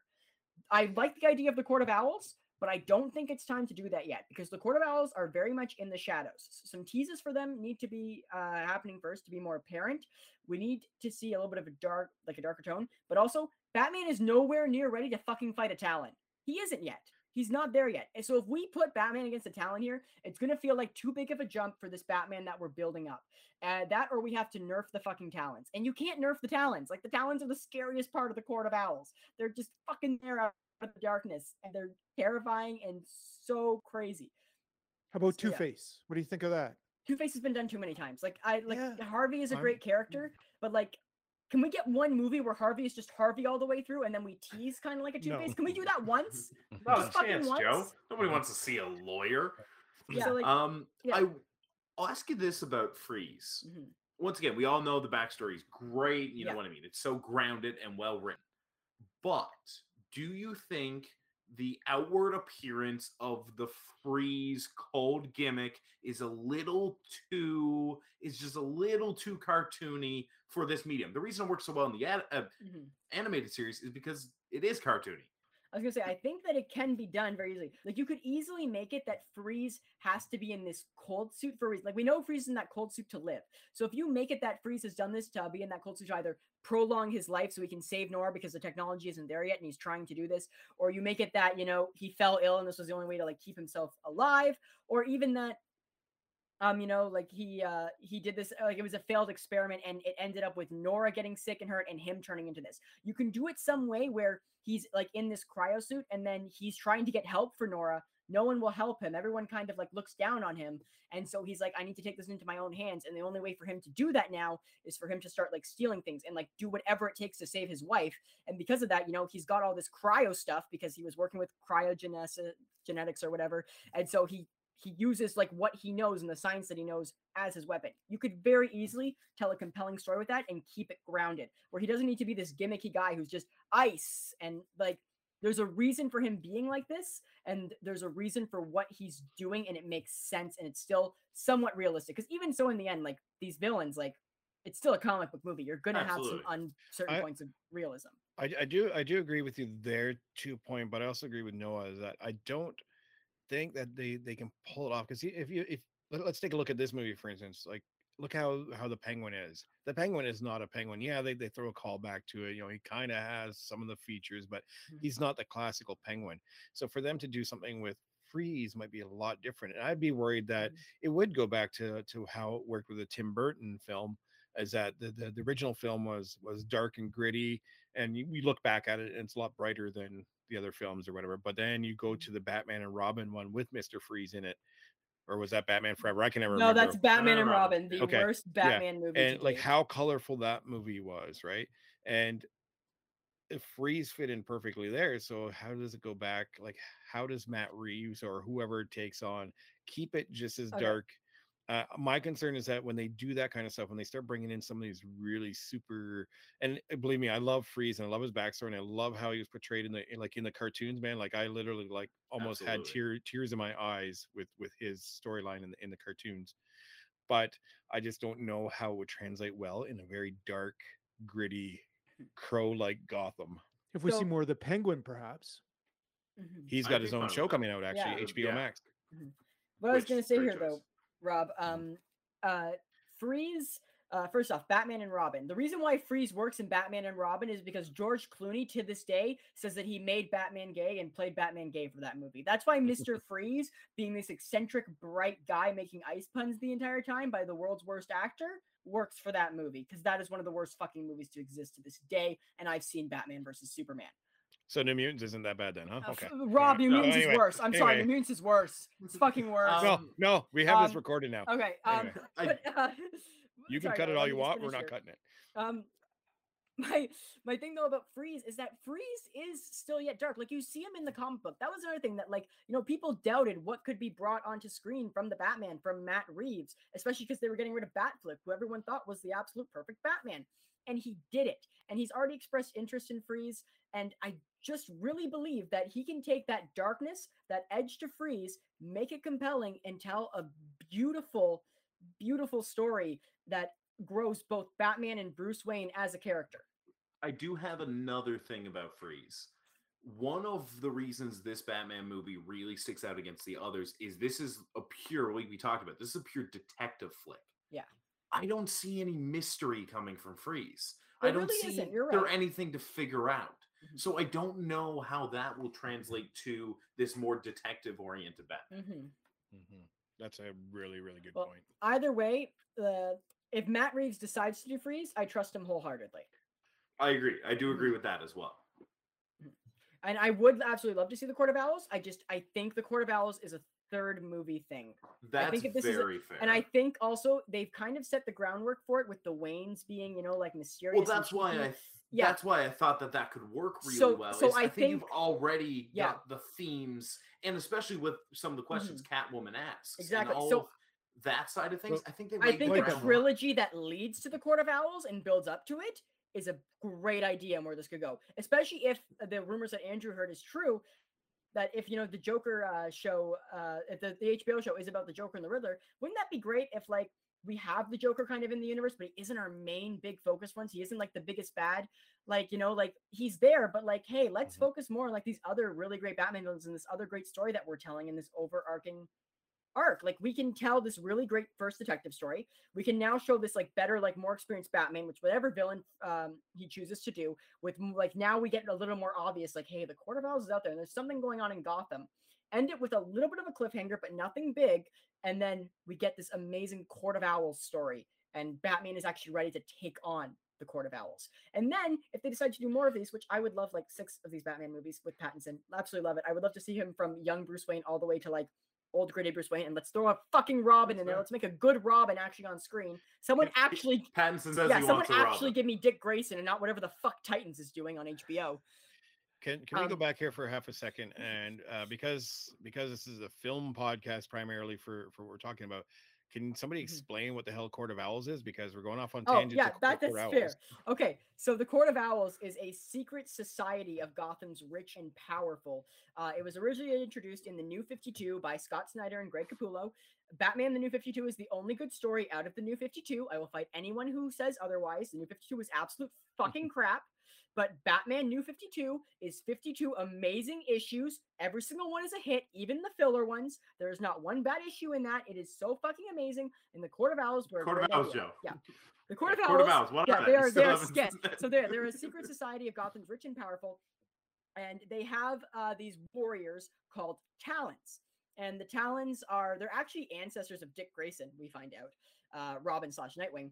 But uh, these Talons are essentially kind of like I think it's cryogen frozen, but they're put in some sort of stasis, so they can always be brought out whenever the court needs them to kind of do their more dirty work. And they're these experienced, deadly fighters. They're kind of like assassins. Um, it's kind of reminds me of like Deathstroke in the way like they fight and all the weapons that they have, but they keep to the shadows like Batman. So it was a really good adversary for Batman to fight because then he's also fighting Gotham's rich and elite from behind the scenes. And it kind of shows how the Court of Owls pulls all the strings in Gotham and they're working on all these really nefarious, dark things. It's a really great story, a really great build up. And it's uh, it's also got a few like like scary elements to it, and a lot of good moral questions for Batman. And it's also why I think this would be a really great build up for the trilogy because you would really see both Bruce Wayne having to struggle with that rich and powerful society, and Batman having to struggle with stopping them somehow, but also the Talons. Um, yeah, and they're very manipulative. And even though he kind of defeats them in the end, they're still always there, and they're always popping up and up to no good and pulling some sort of strings in Gotham. So yeah, so that that, that that's the Court of Owls in like a little nutshell. So okay, so there's those two. I you you just you, you popped one in my head without even Mhm. saying it. Poison Ivy. I want to see Poison Ivy. I love Ivy. She would be Yeah. so, and I I I love Uma Thurman. Kill Bill is my favorite Tarantino film. Uma Thurman was not right for that role. I'm sorry, No. she wasn't. But that whole movie wasn't right for Batman. Yeah, Yeah. yeah, yeah. we Um, can just write that one off. Yeah. Yeah, But yeah, so I would love to see. Can't see. blame her for that. Yeah, No. I would love, but I'd love to see the Ivy that we have in the comics right now, where Yes. she's like she cares about the environment. That's her thing. You know, she cares about the environment. She's connected with these plants, and she's gonna do bad things, but she's doing it in the end for a good reason. And she also like Mhm. points out to Batman like the flaws and the terrible things of men, like of man, and like what they've done and how like you know like there are the things that's great about these Batman villains like Freeze and Ivy is that they show Batman that there's more than one way to be a hero, and there's more than one way to help Gotham. And, And even I- though I- they don't go about it always in the most ethical way, these villains have a point and they help change and inspire more of Batman. and I think that's where Poison Ivy would, I think, fit in this universe Mhm. of the patent, the the Battinson universe Yeah. a little better. Is that Poison Ivy? I think would be the darker Mhm. character that you could fit into it. Um, Yeah. And I think that she's got and and and she's relevant, which is what makes her even better. Is that she's super relevant right now, uh, and I think too uh, the you might you might scare away some of those Mhm. alt right uh, minded people that uh, you know we're all upset about that we're all upset about uh, about the white privilege line and stuff. But I think that she would be really good counter uh, a counter to to Batman. Uh, Mhm. and and I think it would put Catwoman in a really interesting Yeah, position. I- that's what I as was about to say, I think like that'd that be good. dynamic that can be a new layer to that dynamic. I think if you were doing like a three movie Court of Owls in the end, starting with Riddler, I think Poison Ivy's the perfect choice for the second one. Mhm. I I don't have anything to.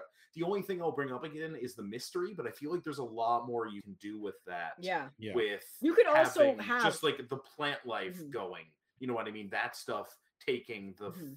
The brunt of the mystery side Well- of it, Yeah. and then having to trace it back. You could Yeah. also do like some sort of a story, and I don't really know what the specifics would be, but where like Ivy seems to be the main threat, and Bruce is dealing with that, but there's something else kind of going on in the shadows that he's also kind of investigating, and he doesn't realize they're both connected until suddenly they come both to like a a, a grinding halt, and suddenly now there's this big problem, and you've got like two really cool villains that you could have, Poison Ivy and someone else, maybe Black Mask. You know what? I would love to see fucking Jonas on screen again, and uh more of a darker, grittier take. I, I didn't mind Ewan doing it in Birds of Prey, but I was really love to see that that scary mobster with a fucking black skull in the fucking shadows in this white preppy suit. Would fucking love that. Yeah.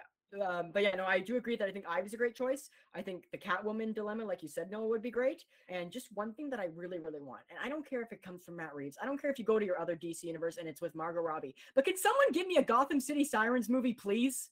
Like fucking eh, please, can I just have Catwoman, Harley Quinn, and Poison Ivy doing fucking crime and just you know also kind of being like anti-heroes and just just this Get- really really good fun movie? Can i fucking just have that? Because they kind of like teased doing it and margot robbie said she wanted to do it after the birds of prey movie and then there was rumors they would do a birds of prey versus gotham city sirens as like an end to like that trilogy sort of thing I just want a, a Gotham City Sirens movie, guys. I don't know if anyone's ever read it. It's a very short, limited, like 30 issue series. It's so fucking fantastic. It's a very underrated part of DC's history. And I, I just, I love the Gotham City Sirens. I love when they do little Gotham City Sirens crossover still. Just someone give me a Gotham City Sirens movie. But bottom Just wanted to bottom line is bottom line is Margot Robbie, Harley Quinn, get her back on screen one million times. Not for whatever reason you guys probably think, but because Margot Robbie nails Harley Quinn, and Harley Quinn is such a fun character. Mhm. Uh, Uh, I, yeah, I, I would love to see a TV show or like a, a regular series with Harley Quinn. I think you're right. exactly. I She- think with uh with Peacemaker's TV show being such a hit, you can easily give Harley will make you one for just you know she's they finally got her writing right in the new one. Mhm. They and sh- Margot Robbie was already good even in the old uh, in the first Yeah. Suicide Squad, which is She- the, the only reason to watch the old Suicide Squad, yes. exactly. Mm. So I think they finally got her right. no, no, Viola Davis a is Amanda series. Waller. Okay, yeah, Viola no, Davis no, is Amanda applaud, Waller. applaud Yeah. yeah, Viola Wallace or Davis for sure. but give her her own TV show for that because she will be great at it. You put the right writers on, it could be a cool, a nice, you know, cynical tone to it that makes Mm-hmm. Harley Quinn so fun. But then also, she is going to make you so much money. She's already making you Oh, yeah. so much money. Mhm. Give her her own TV show that you can drag out for eight seasons. And then you can have like pieces of garbage like Birds of Prey, Yeah. you know, storylines that Yeah, you know are, are you know they can make them fun and you don't have to worry about like having Mhm. this massive budget destroyed by a, a film release, a theater theatrical Exactly. release. What totally. I, yeah, I think what I- that's the right avenue. What's also great though is that there's so many different ways to also take Harley now that they put her like um right now in comics Harley is on this whole thing where she's like oh I kind of realized I didn't do good things and I now that I'm like more independent I kind of want to be better. So she's on this whole kick where she's trying to prove to Batman that she can be a hero and like kind of be a part of the Bat family and it's it's a pretty nifty idea and it's fun and I would just like you know like imagine if we saw Harley trying to be like an anti-hero like with Margot Robbie doing it. That would be so fucking like a six to eight episode limited series of that, I'd fucking watch the hell out of that. It'd be so fucking good. Like there's just so much they can do with it. Um, and I just I wish they would also do more with Margot Robbie. Uh, to my knowledge, uh, and to what insiders have also said, she does not currently have a contract with DC and Warner Brothers to do anything else as of this time, and that is heartbreaking because just, DC has so many good things that they let go of, and then they focus on their shit stuff. Like, why the fuck are we getting Aquaman two? exactly. Well, Joe, Exactly. Joe, you Because know, no one you wants know, to see Jason course. Momoa on screen. That's why. There's nothing wrong with Jason Yes. Momoa on screen, okay? Yeah, it's okay. Yeah, exactly. Specifically shirtless. Um, Oh my But fucking yes, god! no, like, how did I um, get turned on against in that one? Like, what the fuck? because you went for You- Jason you said you got turned on, okay. Joe. That's not what I meant, Rob. Same, same. That's Um, what I heard. But yeah, no, uh, that's the reason why is because Jason Momoa is great, and ultimately people will pay money to go watch Jason Momoa. And let's be honest, the DCEU is how can we get the most butts in seats? Yeah. Because even their movies that have been shipped, they've sold. Nobody wants to see Aquaman for Aquaman in his storyline or the Mera, who uh, the actress that beat up Johnny Depp or whatever. Oh, Nobody wants to see that. Heard. Yeah, nobody wants to see that. They want to see Jason Momoa. Yeah. Look, you know, I, and as as as a straight dude, I mean, you know, Jason Momoa could turn me. Rob, I'm That telling being everyone at work you said that tomorrow. Um, but yeah, Andrew, what uh, what villain? You're right. The the Court of Owls they they do need more build up. People are guessing at even the Easter eggs from this movie that really connect connected to.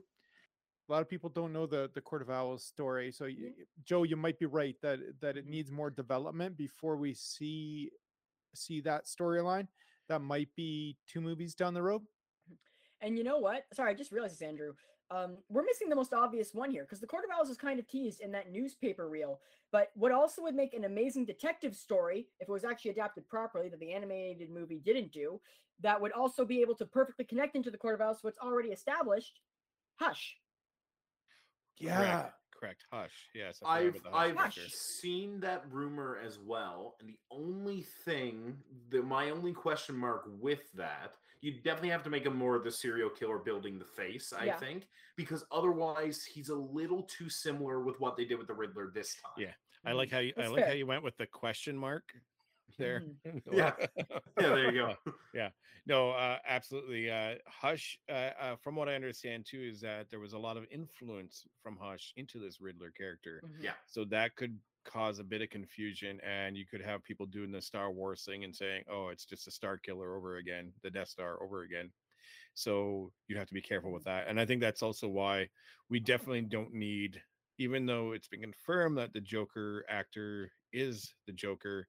I don't think we need to see another take on the Joker at this moment. Yeah, I Mhm. agree. I, I think I think steer clear of the Joker for a bit. Yeah. Mainly And I think Matt have- Reeves is planning on that. Like he's been very Joaquin open about saying- Phoenix. Yeah. So like he's only a couple years ago, and it was such a it was such a A great like, role. It's such a great role, and it was such a like wide reaching performance. Like you know what I mean? It, it won the Academy Award. It did. There was so much that went into it that and whoever comes in next is just facing a death sentence Really, so I, think, it is, think yeah. I think you need a couple years or just do an entirely different take on the Joker. You know what I mean? Just do it, make them more make them more of a him and Riddler partnership or something like that. Don't uh, but it I think it'll be really tough to weave a Joker in with what Joaquin Phoenix did recently. Mhm.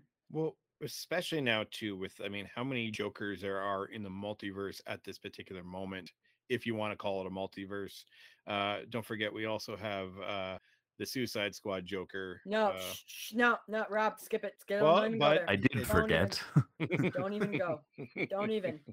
Yeah. But but look at how many different Let's not talk about the Academy Award-winning film Suicide Squad anymore. yes, how many Jokers that we've had over the last couple of years and stuff, and I think people might get tired of it. And People And already then- are. uh, sorry, well, I, I don't remember the, the the actor's name. I think is- he's he's the Irish actor. He was from the Eternals. Who was Barry, I believe it's Kyogen or Kyogen. I don't remember his last name, but yeah, his it's, first name is it's, Barry. it's an Irish name, so it's Yeah. probably it probably sounds like blogging or something like that. Yeah. That that being said, uh, I think it would be like uh, Noah said, it'd be a death sentence for him, and I'd Mm-hmm. hate to see that. Uh, coming back to that though, the reveal. What do you guys? How do you guys feel about that scene in particular? Was it even necessary? So here's what I like. I have likes and dislikes. What I like about it is, and this is what Matt Reeves has also confirmed, that this is very much a proto Joker. He's not the Joker yet. He's very much the proto Joker. So if they didn't want to do the full on Joker, but they wanted to do like a little bit with him and have him be like a proto Joker, and we kind of see the Joker get created in a new way, I'd be okay with that. But Um, even then, we have seen that recently. That's what We Gotham have, did. we have, but And now, okay, fuck Gotham. whatever Don't your even know. feelings No, are on I'm, I'm, mu- Gotham, I'm muting you now. Fuck, notwithstanding. shut No, up. no, but they Fucking did do hell. that recently. So Yeah, even but they didn't like do it new well. takes, Fuck Gotham. Fuck everything Gotham did except except for Robin Taylor Lord as Penguin. Fuck everything Gotham Oh did yeah, except yeah, for he was he was a great Yeah, he was Um, good. Back to my point. Um, yeah, so I think a cool proto Joker story. Like I don't know if you guys have ever played uh the Telltale Batman games. Um, but they did a proto Joker story and it was actually really fantastic and really well done. And they also did the Thomas Wayne corruption story originally. So that could be pretty cool to do. I would love to see. Um, but yeah, I think a cool proto Joker story could be cool if they decided to. And Barry does play an amazing psychopath in um uh, uh Killing of a Sacred Deer. So I think that he could very much embody a good proto Joker. Um, that being said, the Joker has been done a lot of times before. It would be nice if he took a back seat. I, I would love for them to do more than one trilogy with this Batman. I really do love it. So I would love it if we had like this Court of Owls trilogy and then we could get into the Joker. We could do something with him, and that would also be enough time between Jokers, I think, where we could have a fresh, exciting take and everyone would be ready for it. Or One thing though, regardless of whatever side I fall on, I love that his look is Endgame inspired because I hated how they did the Endgame inspired Joker in Gotham. I thought he looked terrible. He looked awful.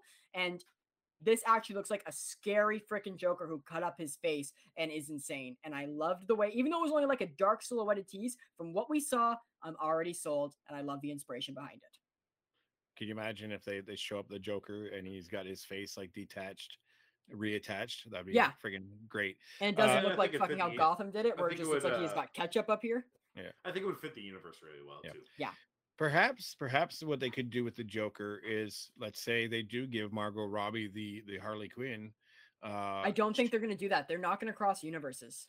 but I think that even if so, like just to kind of like soften the Joker away from Batman, maybe is just make a series with Harley Quinn and Joker, and then kind of soften it the Joker's character, still bring him in, but have him separate from this universe, just to give Mhm. Batman a bit because even again, let's let's let's ask the question: Was that scene necessary? Was that scene in the movie necessary, or could that be where we cut it? It, it all depends. If you get a second movie, and even if you're just using it to establish Arkham, I think that then it fits. But say we don't get another movie, it is just this is where we leave this Batman, this universe. Then I don't think so. I don't think you needed it. If it's I- there, I- if this is where it ends. Mhm.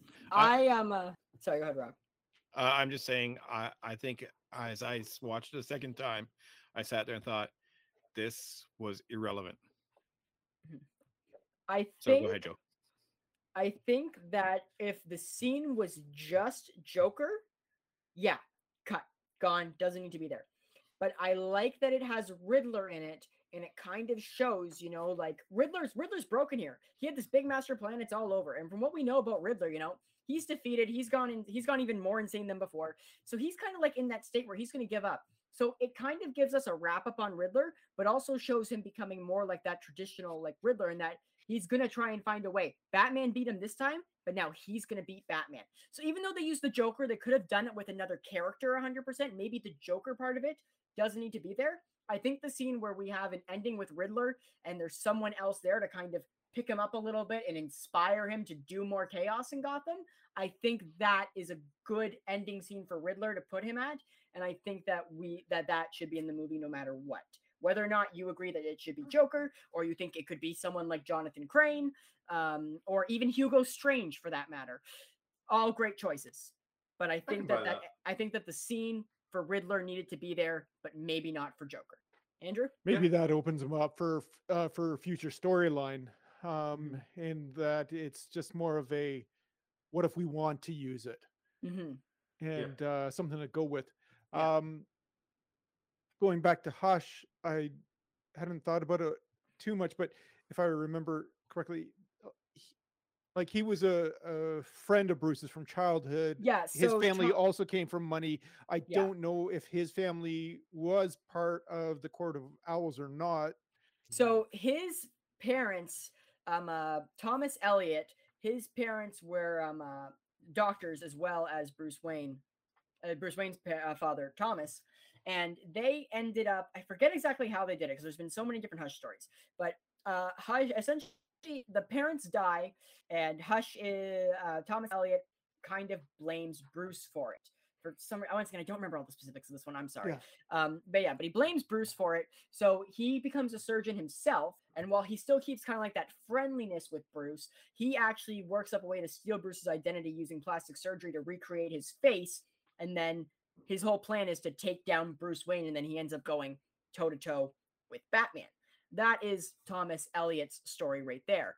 Now, in this, it's that uh, Thomas Wayne had his father killed, it looks like, this reporter whose last name is Elliot. So I think that would be really good because this really gives Hush a reason to go after Bruce Wayne. Um, and also a good reason then for him to get involved with Batman because if you're going to go after the person Yeah. who's in the most secure place in Gotham, in the most rich and powerful place in Gotham, who's now also starting to step out into the light and start doing things for good, yeah, you're going to go toe to toe with the fucking Batman.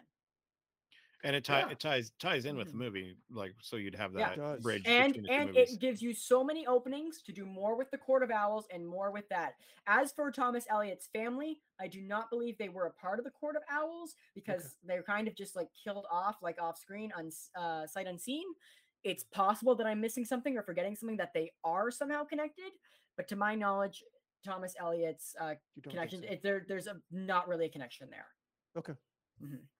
No, could I, be I wrong think could be wrong I think uh, I think if you do it that, I think narratively that makes a lot of sense to do Hush in that way. Like I said, just just keep them a little bit away from what they did with the Riddler this way. Make them more of the make them more of the like body mutilation serial killer, and I think I think that works. Uh, yeah, just that could definitely aesthetically. Yeah. And I mean, we all know that. Well, sorry, us comic nerds know that Hush was a really valuable storyline uh, within the Batman series in recent years. So it would be a great, you know, a great story to run with as well. As long as they And one we haven't seen. We haven't Yeah. seen it on screen, right? We've No. seen a lot. Of, Yeah. Even a lot of the people we've mentioned, we've seen them on screen a lot. Um, and uh, yeah, no, it'd be nice to get some different something fresh, something fresh. Yeah. Mhm. And Yeah, again, for it'd the be new gen- for the new generation, right? The new generation of Yeah, exactly. Uh, that didn't grow up, you know, watching Adam West and Mhm. you know all the different various characters that were on that show. Yeah. Also, in like the last like 10 years, a lot of really cool Batman villains and new Batman characters have been created. Some of them have been absolute crap. James Tynion went overboard. Okay, he really did on his run. But so there have been some new Batman villains that are actually kind of cool that kind of play on both the detective and the horror side of Batman and are also like good adversaries. And there have been like some good arcs written. So like even if you like you don't have to do all these traditional Batman characters, you can bring in something a little bit newer that you could also like throw in and then because it's also newer and doesn't have that much origins you can still find a way to make it your own which you know matt reeves could also go in that direction too he could create a whole new fucking character for all i care honestly i'd be okay Yeah, with that yeah. You don't need to take everything from the comics you can do something yourself and i'd like to see that honestly like i think that would be really cool That that being said, though, Joe, this movie was a comic book movie. Yeah. And I mean, people could compare a lot of parts to it to actual storylines within it. You you mentioned a few yourself, like the Yeah. Long Halloween. long And such. halloween Oh, And yeah, so I mean, you really take a chance by going out there and creating your own character. Uh, Uh, in my mind, Rob, as long as it still feels well, for me, at least for me, because like I will still go into something and watch it objectively. Yes, uh, in my heart of hearts, I want to see Mr. Freeze done right. That's what I really want to see out of Reeves because I think he can do it beautifully.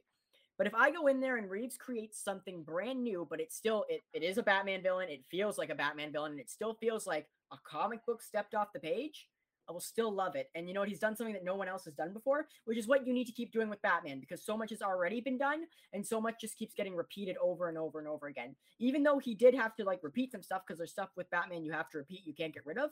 He made it new, he made it his own, he made it fresh, he made it outstanding. So, yeah, if he wants to keep doing that in some way and it still feels like I'm fucking reading a Batman comic when it's actually just in front of my eyes playing out beautifully, Matt Reeves can do whatever the fuck he wants. He has the keys to the kingdom at this point. so I'm gonna I'm gonna go on Twitter and I'm gonna suggest that he brings in King Shark uh, to be the next villain. Yes. Absolutely. but only if Stallone is voicing him. Yes, only. Uh, as, as long as as long as it's You know not what? Tom Hardy as Arnold. Bane again. Arnold. Let's bring in Arnold to voice King. Shark. Ar- Arnold, yeah, there we go. Oh, Yeah. no, no, Yeah. Arnold. Arnold could be Killer Croc, and then we can have Ah, uh, there you Stallone, go. And then we have like Oh. the Untouchables versus Batman. Hey Andrew, you want to leave these two losers to create their own Yeah, fun podcast? yeah. We can do an actual good one over here. Fuck. Exactly. You guys have any final thoughts? I think that this was something that was needed for the comic book movie genre in general. Um, Marvel, it's just it's the same thing over and over, and everyone's like, I saw someone on Instagram today talking about how like they're so excited for how dark Marvel's going to get with Moon Knight. If you for a second think Marvel is going to get super dark with Moon Knight, I don't know what the fuck you're doing, what drugs you're doing, but you should probably share with the rest of us because the world's kind of on fire, even worse with more and more passing day. Marvel ain't gonna go fucking dark as shit with New Moon Knight at all anytime soon. So this was something needed because it's different. It's still something that we know and love, but it took it a step further. It gave it an edge. It did its own thing. It's something that was needed for comic book movies to make them fresh and enjoyable again. It easily takes itself as the best comic book movie of all time. Robert Pattinson is the best Batman. He is fucking Batman, whether you fucking like it or not, you Twilight haters.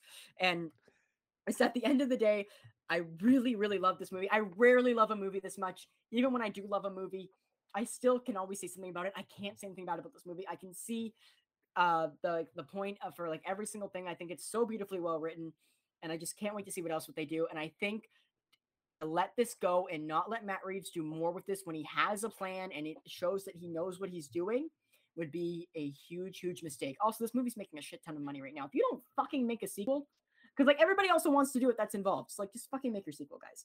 Announce it already. We all just want to know that it's happening. I think that if this keeps going, it could really redefine the comic book genre in an amazing way. And even though it might not make as much money as the fucking Avengers all joining on screen together for a big fucking CGI powwow for 40 minutes, for me, it's what I want to see and what I think would be redefining for the comic book genre and actually be something good and unique. Because yes, I'm excited to see Doctor Strange, but I'm more excited to see the special effects in Doctor Strange than I am to see the fucking fan service multiverse movie they're gonna make. Andrew, what about you? Final yeah, I just I want to see this. I want to see this detective story uh, build. Like we're Mhm. very much at the early stages of him becoming the detective. He's Yeah. making mistakes still. You know, he he's missing the carpet laying tool uh partway through. He doesn't catch on until the end. And it's just those little sort of things that you realize that he isn't the perfect Batman yet. And there's a lot, a lot of storyline to build. Noah. Yeah, no, I, I agree there. I think the fact that he's not the perfect Batman has made him the perfect Batman. I think that's one of the parts of it. And I just, I do, I just want to see more. And I think that's the overwhelming feeling people are having. I think that's really good. And I'm just really happy to see Batman be the best character in the movies because he's the best character in the comics, uh, comics even though I'm a Dick Grayson guy myself. uh, as a Marvel guy growing up, and I'm not talking about the movies, I'm talking about Marvel comic books and stuff like that. Uh, but I've always had a soft spot for Batman. My brother introduced him to me many years ago with uh, uh, the greatest Batman stories ever told and The Killing Joke, Oh, by far one of my favorite stories of all time. Alan uh, Moore. Yeah, the the Batman, Robert Pattinson. First of all, cinematographer's dream. This is this is a masterpiece of cinematography. Uh, the film was a masterpiece in general, and this has really turned, I think, the Academy on their heads in regards to how they select movies and stuff like that. This has given them a true genre film uh, slap in the head. This is a fantastic film. From you, even with my criticisms uh, that you know were disproven by you guys, uh, it is a masterpiece film from from beginning to end. Uh, and whether they could ever top it or not, it doesn't matter. This is an amazing film. You need to watch it multiple times if you have to, just to go and pick up the things that you missed. But I would absolutely say that this knocks out the the Suicide Squad as my favorite superhero, supervillain, whatever film you want to call it, whatever genre film of all time. And this is even taking the place of Star Wars on my top films of all time. Mm. And that's big considering that I saw Star Wars 45 years ago. So you don't think that this is better? You don't think that the New Mutants is better than this, right? I just want to clarify. No, that. no, no, no. But good, but if good. Magik, uh, if Anya Taylor Joy showed up as Magik in in this universe, it would be perfect. It would be perfection. I would give it an 11 out of 10, just like you, Joe. I, I'm gonna agree with you just because it's gonna make Joe angry. Why the fuck would Anya Taylor Joy as Magik be in this fucking DC movie? She should. Also, wait, isn't she too busy Doesn't fighting, for, fighting stupid fake Uh, uh, bears? hold on, hold on a second. wandering What, what's that around what, being what is that noise? weird in a What is drug that noise? asylum? What is that noise? Shut up, Joe. All right. Actually, I don't think Noah and Andrew have said it yet this episode. So Oh, no, they've they both both have. You just the I, said no, I came out earlier. You just weren't listening. Let's not get in very quickly. No. All right. Um, yeah, Beautiful. but yeah, no, I I think we're all, we are all in agreement here. This is an amazing movie. We can't wait to see more of it. Uh, Andrew, did you give some final thoughts? Do you have some final thoughts? Yeah, no, no, no. Yeah, I've yeah, uh, yeah, yeah, I okay, gave my well, thoughts. I just wanted to uh, make sure. Sorry, Andrew. What what would you what would you give it as a rating out of 10? Oh gosh, I, I I think it's a ten out of ten. Love the movie. All right, Yeah. so I think we're all in agreement. Uh. I This Noah, do you, did you give it a 10? Yeah, no, I'm Okay. 10 out of 10 on this. This is I- a movie I can't that think is- of anything that would make it not.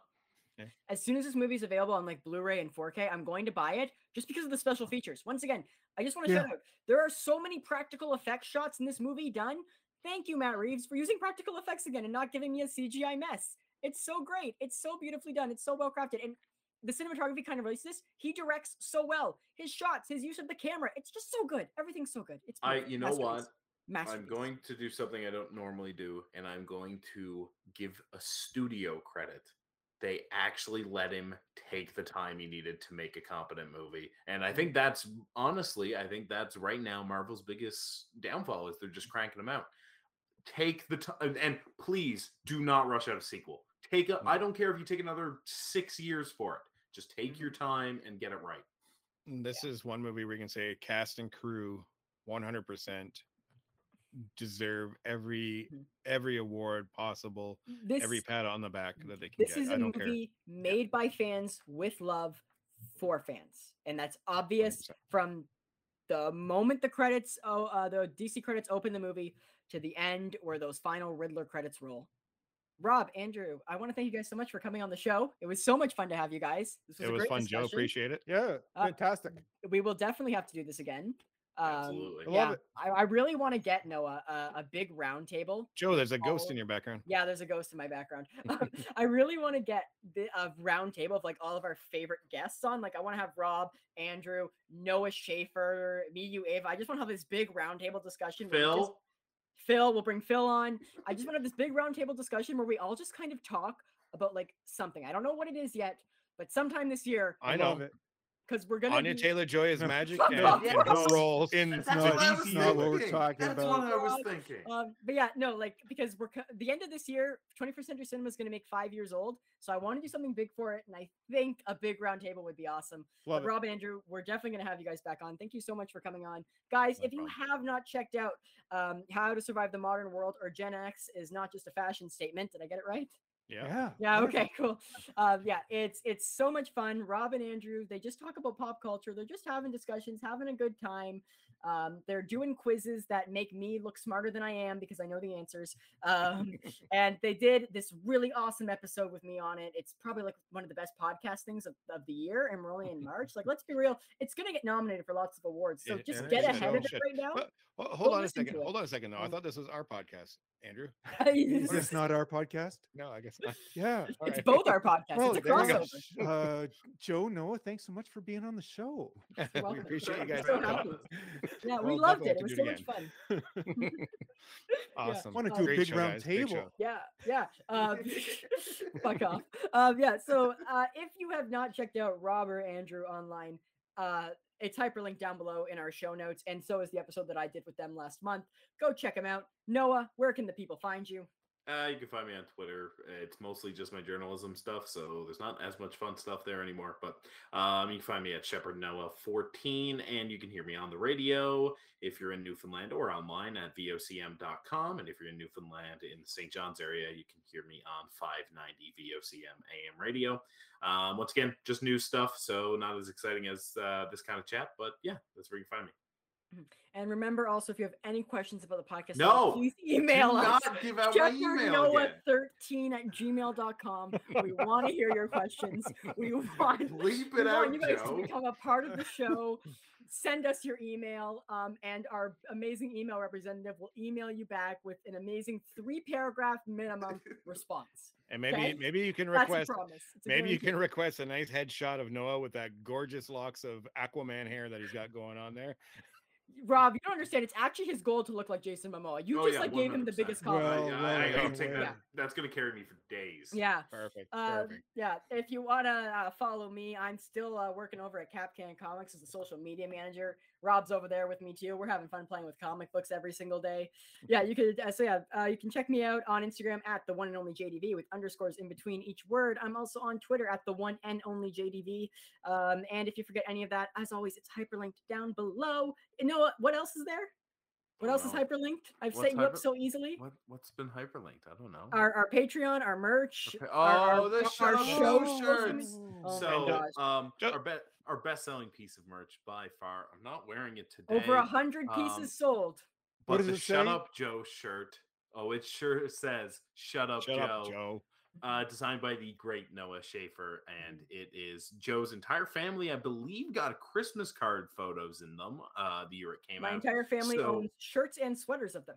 There you go. So if if ever you've been out on the go, out with our little friend here, and you've just thought to yourself, "Shut up, Joe," it's time for you to pick up a T-shirt. And uh, yeah, if you want to support the show that way, it's a great, quick, easy buy. We've also got mugs, pillows, um, notebooks. Essentially, we, we put it on everything. And we've got a whole bunch of other designs too from the podcast. Go check them out.